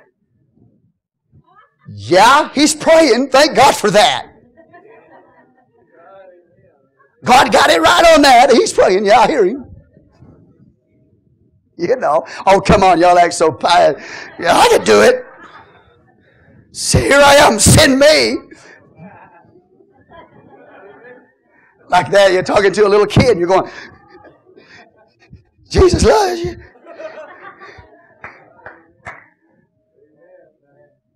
See, you got to get into the story. You, you have to get into the story. You got to put yourself into this event right here to know what's happening. So anyway, Oh, yeah, he's, all right, yeah, all right, praise the Lord. Okay, we we got that down. He, he's praying, uh, Saul of Tarsus, and verse 12, and has seen in a vision a man named Ananias coming to him. Oh, so now God is not only working on Ananias' side by giving him a vision and telling him to go and talk to this man, God is working on Saul's side. God gives Ananias, uh, Saul a vision, Ananias is coming to see me. Now, can you imagine that? If you had a vision and somebody coming to see you, they hadn't made it to your house yet, and you have a vision, he's coming to see you, and ten. About the same time you're having a vision, this man comes to see you, he's standing at your front door. Wow. Isn't God good? Woo! Amazing. So God is working on both sides. He's working on Saul's side and he's working on Ananias' side to bring this man to conversion. When we go out and witness, you go out and witness, remember this, it's not just you talking. God's been working on them for a long time. In case you don't know it, there's a pre-illumination to salvation. Paul went through that pre-illumination to salvation. You understand what I'm telling you? Every person he saw die for Jesus Christ. When he saw Stephen die and he heard Stephen pray and he heard Stephen preach, that was all a pre-illumination to his salvation. Coming in contact with somebody or having a dream before you're saved. That's a pre-illumination to salvation. Every one of you had a pre-illumination to salvation. You rubbed shoulders with somebody that was in your family possibly that was already in the church. That was a pre-illumination to your salvation. I see what God has, I see what this, you would say, this religion. You would have said it in that day. I see what this religion has done for my family. But it's not a religion, but that's what you would have said. I see what that religion has done for my family. Oh, and so that was a pre-illumination salvation. When you saw what God did in them, that was a pre-illumination to your salvation. Or maybe God sent you a dream that you missed the rapture of the church. That was a pre-illumination to salvation. You were going through, you were walking through life and you were convicted. You, there was a contradiction inside of you. There was turmoil on the inside of you. Your religion was telling you you were okay. But on the other hand, you knew what you saw in them. They had more than what you had. And now, not only that, but you're having dreams and all this, and there's a great warfare going on on the inside of you. Your religion's trying to win, but you know what the truth is. And, oh, and some of you just saying, oh, I hope my husband sees it too, because I'm seeing it now. I'm seeing it. God put this person in my life, and that situation, that circumstance. God brought me to Odessa, Texas. He used that event to bring me to Odessa, Texas. I wouldn't even be in Odessa, Texas if that hardship hadn't hit me, that problem hadn't hit me. But God had his hand on you from birth. The people you came in contact with, the circumstances you found yourself in, even finding yourself in Odessa, Texas, was all set up by God from your birth. Give the Lord praise. Some of you saw brothers and sisters that are in the church now, you saw them in school and thought they were crazy. Now you're part of them. Hallelujah. But you see, way back in high school, when you saw that Pentecostal brother or that Pentecostal sister, way back there, you know, well, there's something unique about them. I don't understand. Something different about them. And that stayed with you through your life. Are y'all with me right now? Give the Lord some praise. Hallelujah. God was using all the circumstances. You got sick and tired of religion. It had not done anything for you or your family. It hadn't brought salvation to you, hadn't delivered you from addictions, hadn't changed your life. And all of a sudden you come in contact with a real Christianity, with a real church. So God used all of these circumstances, all these people, all of these situations, these dreams that you had. All of this is coming against you, or not coming against you, but it's coming to you. The conviction, the turmoil, the darkness. At one time you thought you were walking in light. At one time you thought you were saved. And all of a sudden you find out you're not even saved. And a great conflict begins to work inside of you. I don't want to go to that church, but God's got your number. I don't want to be a part of them, but God's got your number. Oh, hallelujah to the Lamb and you fought it and you kicked it. You said no and you said never. But God's got your number. Woo, I feel God. Everything Paul had witnessed, everything he had seen, it was dealing with him. It brought confusion in his mind. Ah, when you saw Stephen die, you know you should have considered what he was saying. You know you should have listened to what he was saying. And you know that you should have become a part of them. But that contradiction was on the inside of you. Oh, hallelujah to the Lamb. That, that Saul right here. So God used all of this uh, as a pre-illumination to his salvation. A striking him down to the ground by the light. A pre-illumination to salvation. A voice coming to him. Why persecutest thou me, Saul? Hallelujah to the Lamb. Who art thou, Lord? I am Jesus whom thou persecutest. This voice, this word, this encounter with God is all a pre-illumination to salvation. The man's still not saved. Give the Lord praise in the house. In fact, the further along he goes, the more confusions he's got and the more darkness he's walking in. The light that he was walking in has now turned to darkness. He is confused. He's in a contradiction. He knows he should listen. He knows what he's heard, but he's not completely in understanding. And so now God has got to send a disciple to him named Ananias to show him the truth. I don't want religion from you, Saul. Religion will not do it for you. Salvation is only in the name of Jesus. And you have been, as the Bible says, you have been, verse 2 of chapter 9, you have been going after these people, the Bible says, of this way.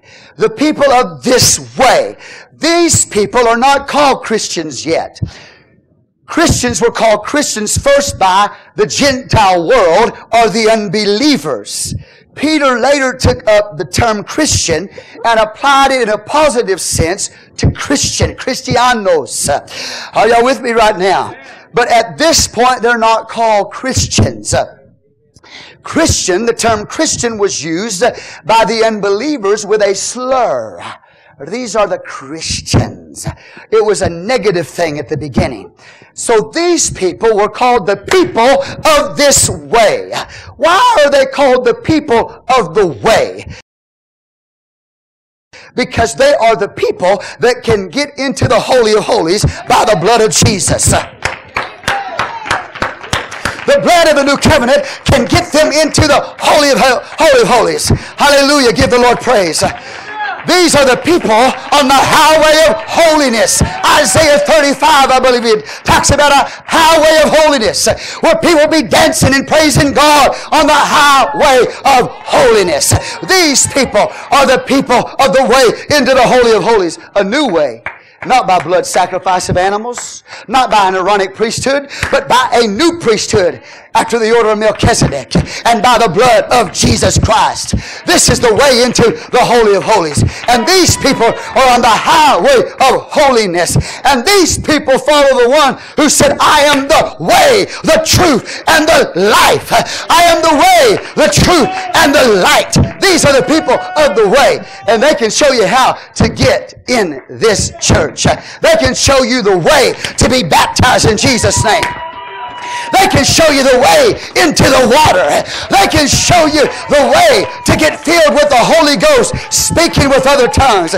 They can show you the way into forgiveness. They can show you the way into the church. They can show you the way into the kingdom of God. They can show you the way to be forgiven, the way to be saved. They can show you the way into the water, the way to be baptized, the way to get the Holy Ghost, the way to live. These are the people of the way.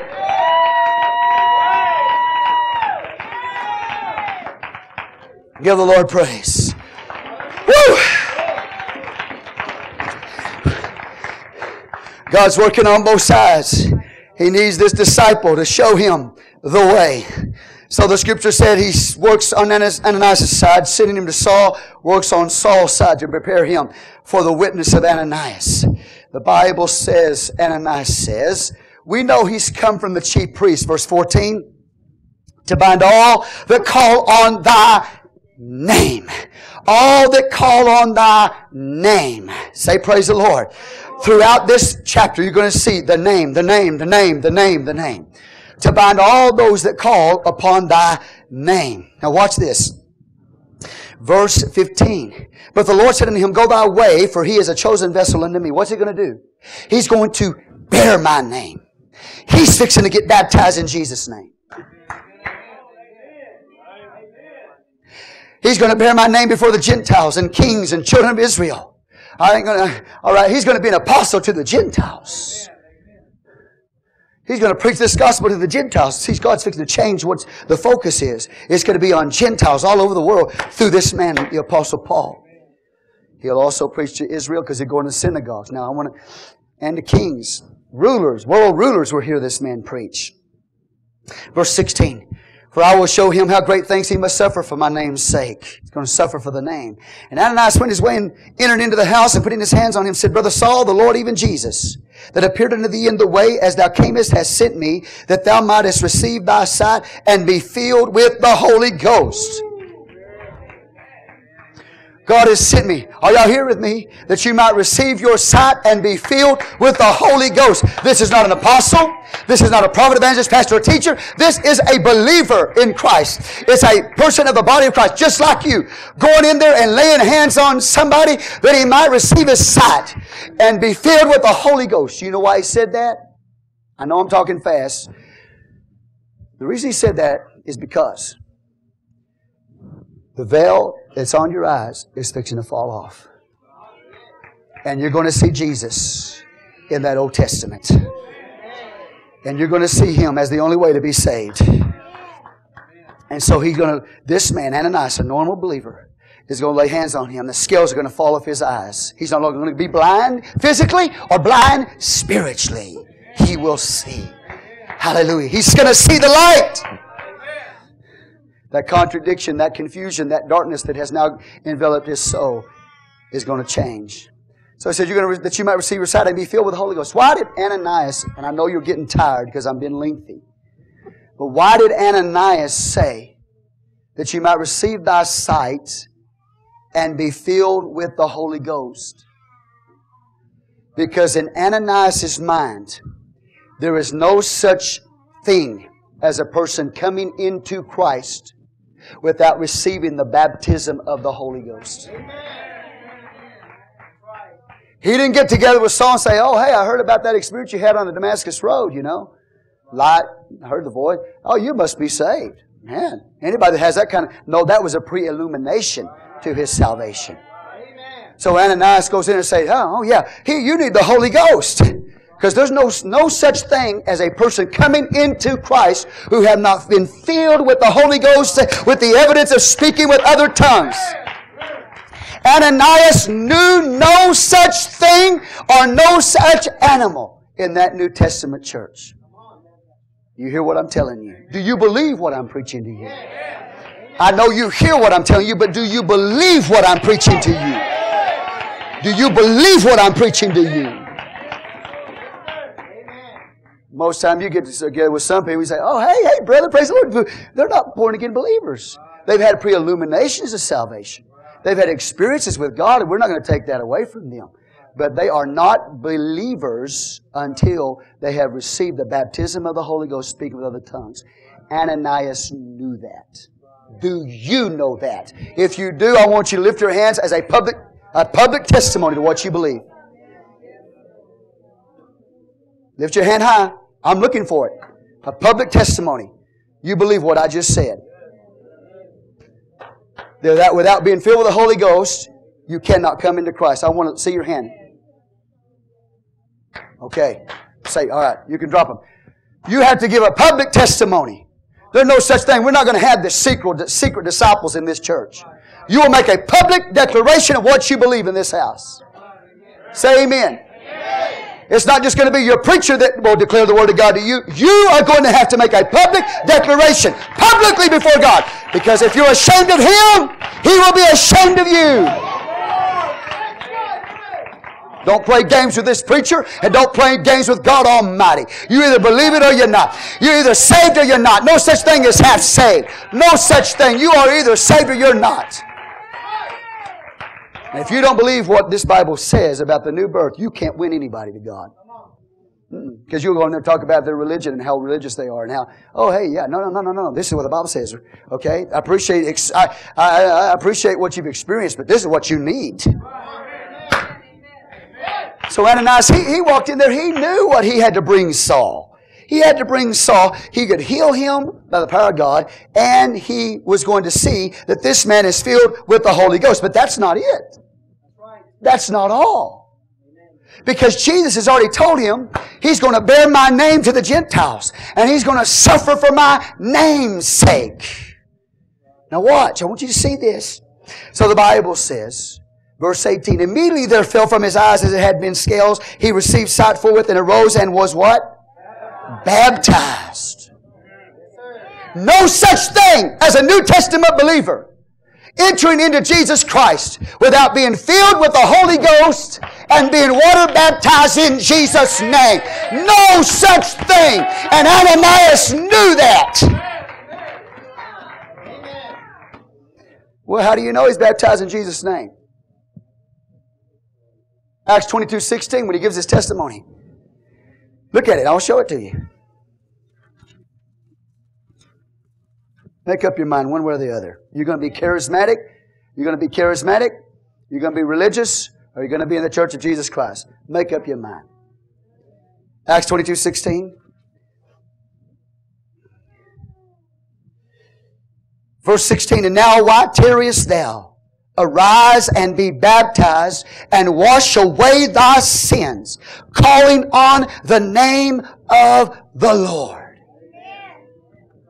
You want to know what Ananias told him? Said, I've come that you might be healed and that you might be filled with the Holy Ghost. And the Bible says he was baptized. Acts 22, 16, out of the mouth of the Apostle Paul, he said, Ananias told him, arise and be baptized and wash away thy sins, calling on the name of the Lord. No such thing in that New Testament church of anybody being in Christ without being filled with the Holy Ghost and being baptized in Jesus' name. And I thank God today for the truth. I'm not a Protestant. I'm not a Catholic. I'm in the church of Jesus Christ.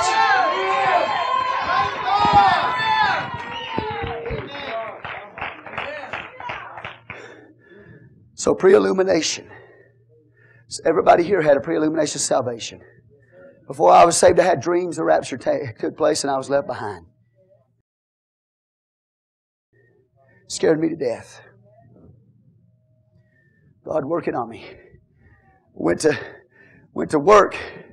In those days, I worked for a place called Area Rig, building air, air, uh, rig fabrications and fabricator. And I went to work, and in those days, God dealing with me, having dreams like that. I missed the rapture of the church, and and me and my friends started talking about the Lord. We was all, I'm not gonna get into all the details, but we weren't in the condition.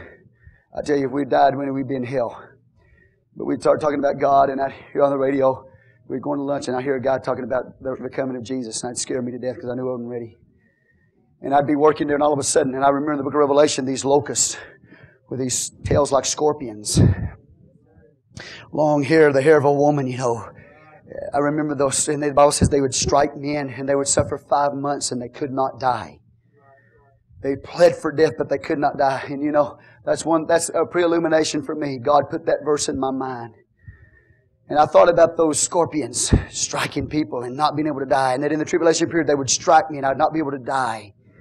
And all of a sudden, I'm thinking about this. Here comes a locust fly into the, into the shop. And he flew around me and he flew around me and he flew around. I kid you not. I couldn't get rid of that locust. You might think that's crazy. I call it a pre illumination of salvation. I'm thinking about a locust that's going to sting me and I can't die for five months. I'm going to suffer. And all of a sudden, here comes a locust. to make a long story short, I had pre-illumination salvation. Salvation is not instant. There is no such thing as instant salvation. There is a time that every one of you go through a pre-illumination to salvation. And then comes your conversion. And that's what happened to Paul. He went through all of these experiences. But now he's a born again believer in the church. Oh, hallelujah to the Lamb. I'm almost done. Greatest conversion in the, all the history, I believe. Y'all get it? Did you get it? Did you get it? So you'll see it over and over and over. Nobody entered into Christ Jesus without this new birth experience. Aren't you thankful that you have? I love it with all my heart, brothers and sisters. You can tell by the way I preach it. I love it. I don't just preach it, I believe it. There's a lot of people that preach things they don't believe. But I, I don't just preach it, I believe what I'm telling. That's why I ask you, do you believe it? Just because you got your Bible in hand and you start telling people about it don't mean you even believe it. You can preach it and not believe it. I preach it and I believe it too. I believe what I'm preaching to you.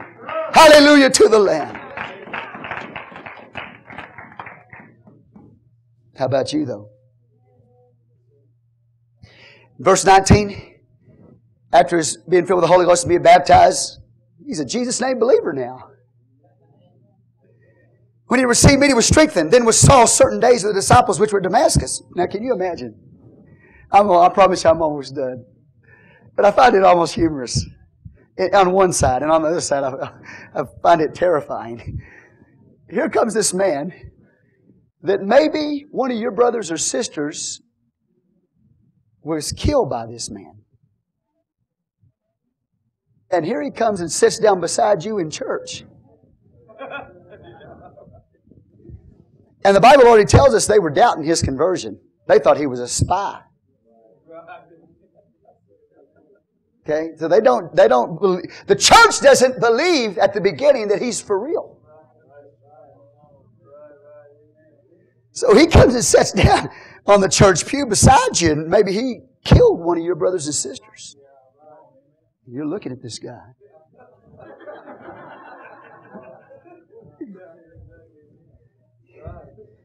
Now, you probably wouldn't do it, but I, maybe some of them, they got up and went to the back of the church just get away from him or went out the door. but just think about it. This man is a born again believer, baptized in Jesus' name and filled with the Holy Ghost, just like you. Can you imagine what it must have been like when he walked in the church of Damascus there and he sat down on the, on the, on the front row? It's all brand new to him. And they see, he sees the minister get bread and the fruit of the vine and distribute it to the body. Can you imagine as he saw the fruit of the vine and the bread being distributed to the body, what he, he he's going, what meaneth this?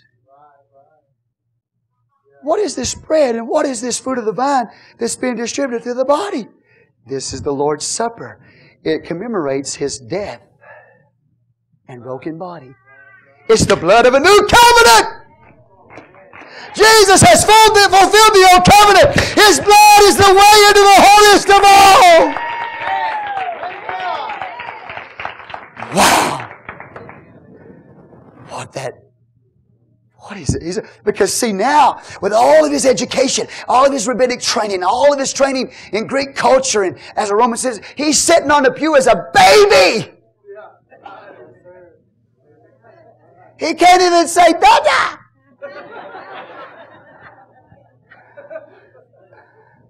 He's completely a baby. He's a little baby in Christ. And he doesn't even, he doesn't, oh, he's just been baptized. You say he's got the Holy Ghost. That's all he knows. And, oh, these people are so different. Man.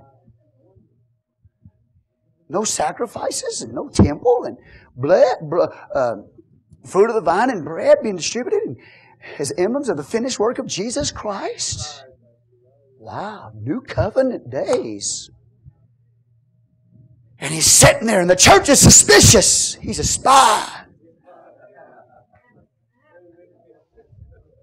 And he's a baby, and he's wondering what meaneth this, and he's looking around, and and the people sitting next to him, this newborn baby in Christ, they don't have a clue that he's going to write over half the New Testament. They don't have a clue that he will be the greatest apostle that ever walked the earth. They don't have a clue that the stamp of Greek culture and Hebrew culture and his Roman citizen and all of his training and everything from a baby God had his hand on this man. He, they, they don't realize who's sitting on the pew next to them. Would to God some of you would be an Ananias that would win the next greatest apostle the world has ever seen. That, that, that man would reach the nations. God could use you, could use you. And so he's sitting there, you know, he's learning what he can. He starts preaching. He's got the preacher on him, you know. He starts preaching there in Damascus. And the Bible says, look at it.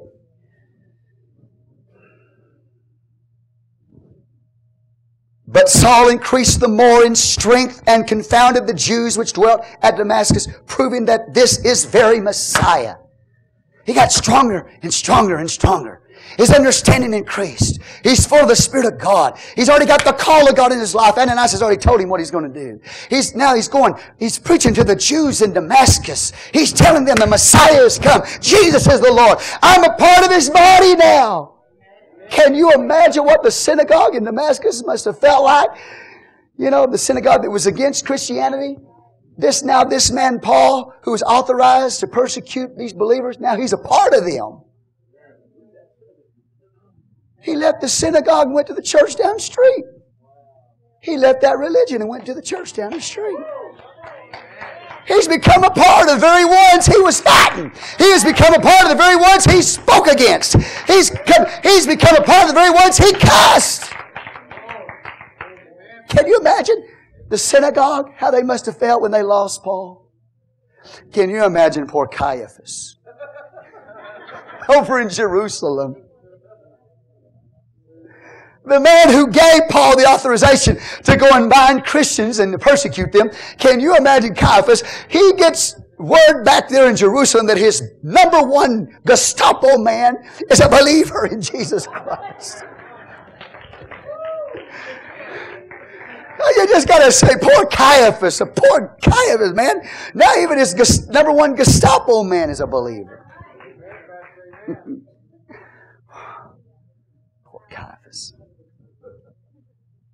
He's preaching in Damascus. Wow. Now, this is not an autobiography of, G, uh, of Paul. So right there at the end of verse 22, it says where he was proven, proven in Damascus that Jesus was the very Christ. Now you've got to insert Galatians 1.17. Because at that point, he leaves Damascus and he goes to Arabia. Are y'all with me? And there in Arabia, what's in Arabia? Would somebody stand and read it for me? Okay? Will you read it for me? See, you got to go to Galatians. You got to get some some other things to fill in the biography. Galatians 1.17. Start with 15. Start with 15. Brother Eloy, read it. But when it pleased God who separated me from my mother's womb and called me by his grace to reveal his son in me. Look at that. Look at that. Immediately after first flesh and blood, neither went, went I up to Jerusalem to them which were apostles before me, but I went into Arabia and returned again unto Okay, stop right there, please. He left Damascus, he goes into Arabia, and then he returns back to Damascus. The reason why he went into Arabia, because Arabia was where Mount Sinai was located. That was where the giving of the law took place. That's where Moses received the law from God. That's where Elijah went to when he was discouraged on the backside of a desert in a cave there. That's where Elijah was. And so now this man who was zealous for the law, the Mosaic law, now this man's going to go to the very place where the law was given. And God is going to give him a revelation of Jesus Christ on every page of the Old Testament. Why is he going to Arabia? Because he's got to get his marbles right. He's got to get his mind right. He's got to get his understanding right. He's got to get training from God. And just like Jesus appeared to the disciples along the road, and he taught them from Genesis, he taught them through Genesis and the Psalms and the prophets, etc., those things that concerned him. The same thing happened with Paul. God got him alone up there in Arabia. He didn't confer with flesh and blood. God revealed it to him. God took him just like he did those other disciples and showed him from Genesis to Malachi Jesus on every page. Jesus on every scripture. He got his marbles together. He got his mind together. He got, he has experience, but now he needs content. He's got experience, but now he needs content. He needs to understand the Word of God in the light of this new revelation. Oh, hallelujah. Not in the light of Gamaliel or the rabbinic teachers, but in the light of this new revelation, Jesus Christ, the Son of the living God.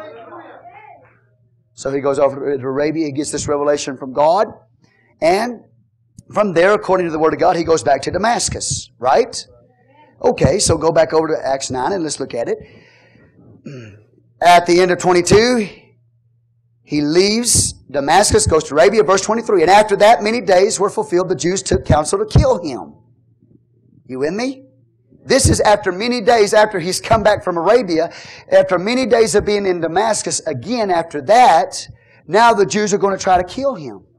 So the Bible says the disciples put him in a basket, put him in a basket, and let him down the wall, and he flees to Jerusalem. Right? Wonder what he does when he gets to Jerusalem. The Bible says that when he was come to Jerusalem, he essayed to join himself to the disciples, but they were all afraid of him and believed not that he was a disciple. Nobody wants him. The church doesn't want him. You know, and Caiaphas don't want him for sure. Synagogue doesn't want him. Church doesn't want him. He's a man, you know, with no place. He's a man with no place. Church is afraid of him. He's in Jerusalem now. What does he do? The Bible says, the verse 27, but Barnabas, remember that son of consolation? Barnabas took him and brought him to the apostles and declared unto them how he had seen the Lord in the way and that he had spoken to them and how he had preached boldly in Damascus in the name of Jesus. And he was with them coming in and going out Jerusalem and spake boldly in the name of the Lord Jesus and disputed, there we go, debated against the Grecians, but they went about to slay him. Did you catch that? He walks right back into Jerusalem and he disputes with the Hellenistic Jews, those Greek speaking Jews.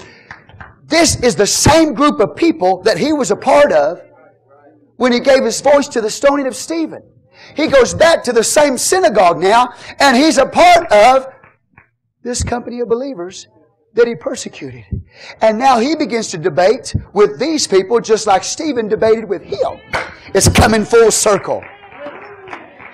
What he's doing, he's going to take up where Stephen left off. If Stephen hadn't been put to death, it's possible that Stephen would have been the greatest apostle that had ever lived. And because Stephen died, God said, I'm going to use your death to bring in an apostle named Paul, who will be the greatest apostle, and he will take up where you left off, and he will debate just like you debated. He'll talk just like you talk. And then later on, about 26 years from this time, he'll die just like Stephen died. Only he'll be beheaded in Rome. He martyred Stephen. He'll die a martyr. It'll come full circle. Brother, Eloy, read from where you were. This is the gives you the whole story. So he he's converted in Damascus. He preaches the Messiah. Jesus is the Messiah in Damascus for a while. Goes to Arabia, gets his mind together, gets his content content from God. He goes back to Damascus for a period of time. He's preaching in the synagogues there. They, the Jews try to kill him, just like he did them, just like he did before to the Christians. And then he goes from there to Jerusalem. He's received by the apostles. They get together, if you will. They get together and they compare notes. Paul said, This is what the Lord showed me. Peter said, That's right. He didn't confer with flesh and blood, but he did get together and said, yeah, That's exactly right. Mm-hmm. You're right on. God showed it to you. No contradictions. You with me so far? Do you understand what I'm telling you? And then after that, he will leave Jerusalem. But I want brother to read this as we come to a close.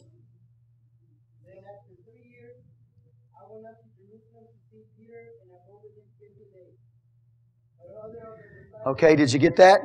He was in Damascus for a short period of time. He leaves Damascus, goes to Arabia, up into the mountain of God. He comes back to Damascus after three years of that time frame. He goes to Jerusalem. Right? Read.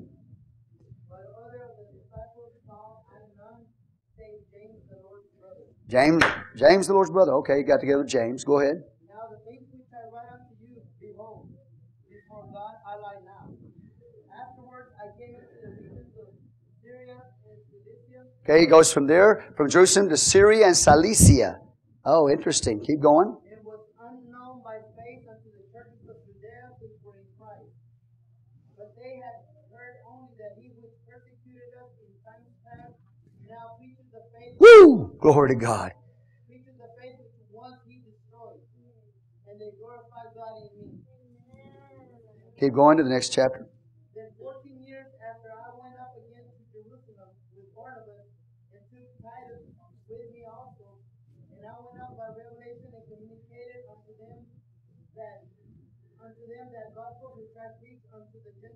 See, look at that. See, I went to communicate, communicated the gospel that I preach to the Gentiles. All right, that's good, brother. Thank you. Stop.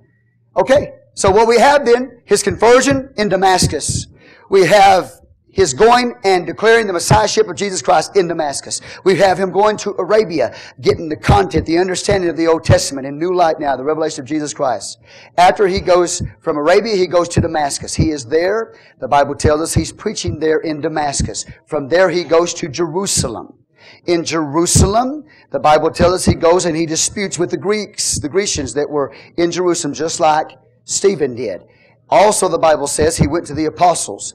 The scripture tells us he then leaves Jerusalem and he goes to Cilicia. That's his home area. He goes back to Tarsus and brother Eloy read it today. He was there for 14 years. 14 years. And he hasn't entered into his ultimate call yet. Now it says, stay right there in Tarsus. You know? Hey, you know that, that family member? Romans 16, I believe it's verse 7. That came into the church before you, Paul?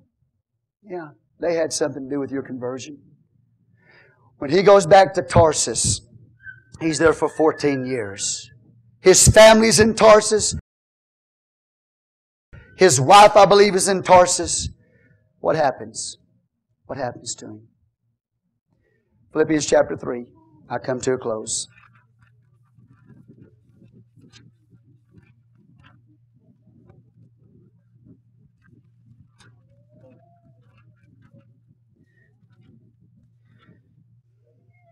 Verse 3, uh, chapter 3, verse 1. Finally, my brethren, rejoice in the Lord.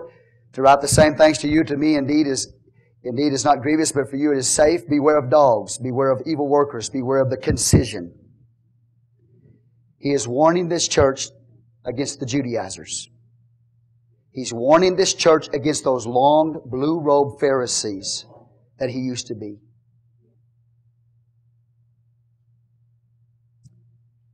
One preacher put it this way you ought to get a, get a sign that says, Beware of dogs, and put Philippians 3 2. You'll have people come to your door say, Beware of dogs, Philippians 3 2, and then open the Bible and read it to them. Beware of dogs. evil workers. Beware of concision. Watch out for those long blue robe Pharisees. Amen. That tell you you still need to be circumcised in your flesh to be part of the covenant of Jesus Christ. You with me? For we are the circumcision which worship God in the Spirit. In the Spirit. And rejoice in Christ Jesus and have no confidence in the flesh. That doesn't mean we don't preach holiness. Okay, we're not talking about the same thing. Though I might also have confidence in the flesh, if any other man thinketh that he hath whereof he might trust in the flesh, I'm more circumcised the eighth day of the stock of Israel, of the tribe of Benjamin, a Hebrew of the Hebrews, is touching the law of Pharisee, concerning zeal, persecuting the church, touching the righteousness which is in the law, blameless. But what things I, what things were gained to me, those I counted loss for Christ. Yea, doubtless I count all things but loss for the excellency of the knowledge of Christ Jesus my Lord, for whom I have suffered the loss of all things and do count them but dung that I may win Christ. He said, I count them all as loss. All. Everything he just said. I believe that when he went back to Tarsus, his wife divorced him. Oh, you're a believer in Jesus Christ. You know why I believe? She divorced him because we never read about her in the New Testament pages, ever. And I believe he had to be married to be a part of the Sanhedrin court. What happened to her? She must have divorced him when he got converted. He lost everything. He lost his marriage. He lost his family. Some of them came in. Some of his kinsmen came in. I don't read where mom and dad came in. He lost his wealth. He was disinherited. He was a poverty stricken preacher, relying on the offerings of the people to take care of him. And he, and he worked with his hands making, the Bible calls them tents. It wasn't tents, it was a talit. He sewed talits, prayer shawls.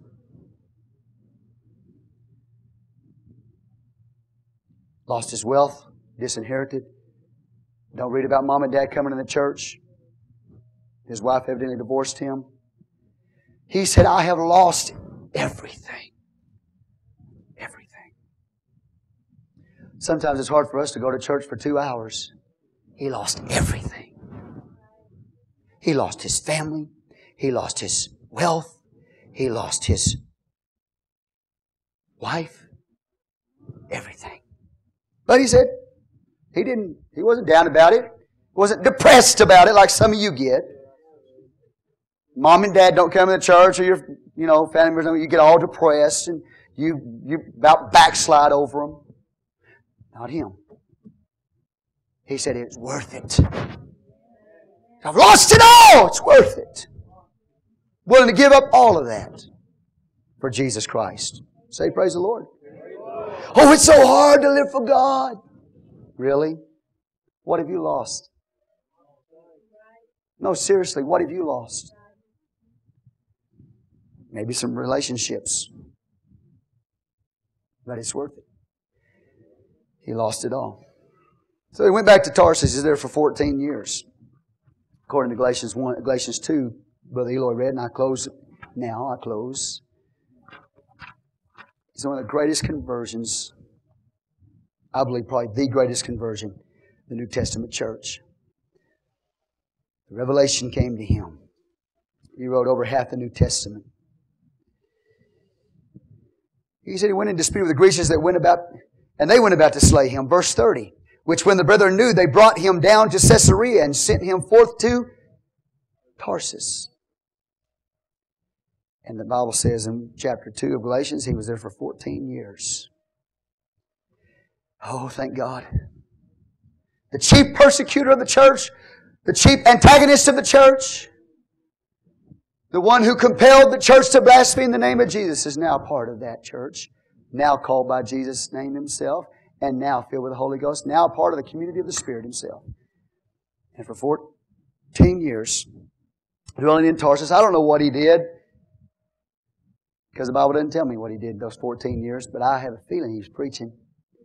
I have a feeling he went all through Cilicia, Tarsus, preaching that Jesus is the Lord and the Messiah. Oh, thank God.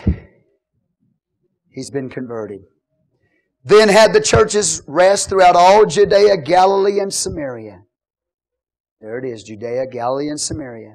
And were edified and walking in the fear of the Lord and in the comfort of the Holy Ghost were multiplied. And now we come to, we will be coming to a new section which will see the gospel going out into the Gentile world from there. And this great man being the great apostle to the Gentiles. God had his hand on him from birth to prepare him to be that man that, that would do that, do that call, fulfill that call. Only he could do it, brother, sister. Only he could do this. God prepared him. Hallelujah. Thank God for the goodness of Jesus Christ. Thank God for his mercy. Can you say that? How, how many of you fought God, fought Jesus' name, baptism, fought the church? Finally, God got your number, and you're in it now. I thank God. I, I look. Saturday, went up there and saw brothers and sisters singing the glory of God there in the mall. And I just looked at them, and I remember where God found them. I remember the condition God found them in. And look at them today, completely changed. Singing to the glory of God, worshiping God, giving Him praise. You, you just feel the Lord God, you know? Because it's not just the song they sing, it's the life that they have within them. They sing because they love the Lord Jesus Christ and because He's inside of them. If God could change a Paul, He could change me. If God could change Paul, He could change you. Isn't God good, Brother Tina? Aren't you glad you're in the church? Yes, yeah, you were like Paul, weren't you? Yeah, yeah, you, you. When we saw him walk through the doors, we almost had him escorted out. We're gonna let sister stay, but him. I'm just kidding to our guest. I'm just joking. Just joking. Anyway, but we let him stay. Aren't we glad we?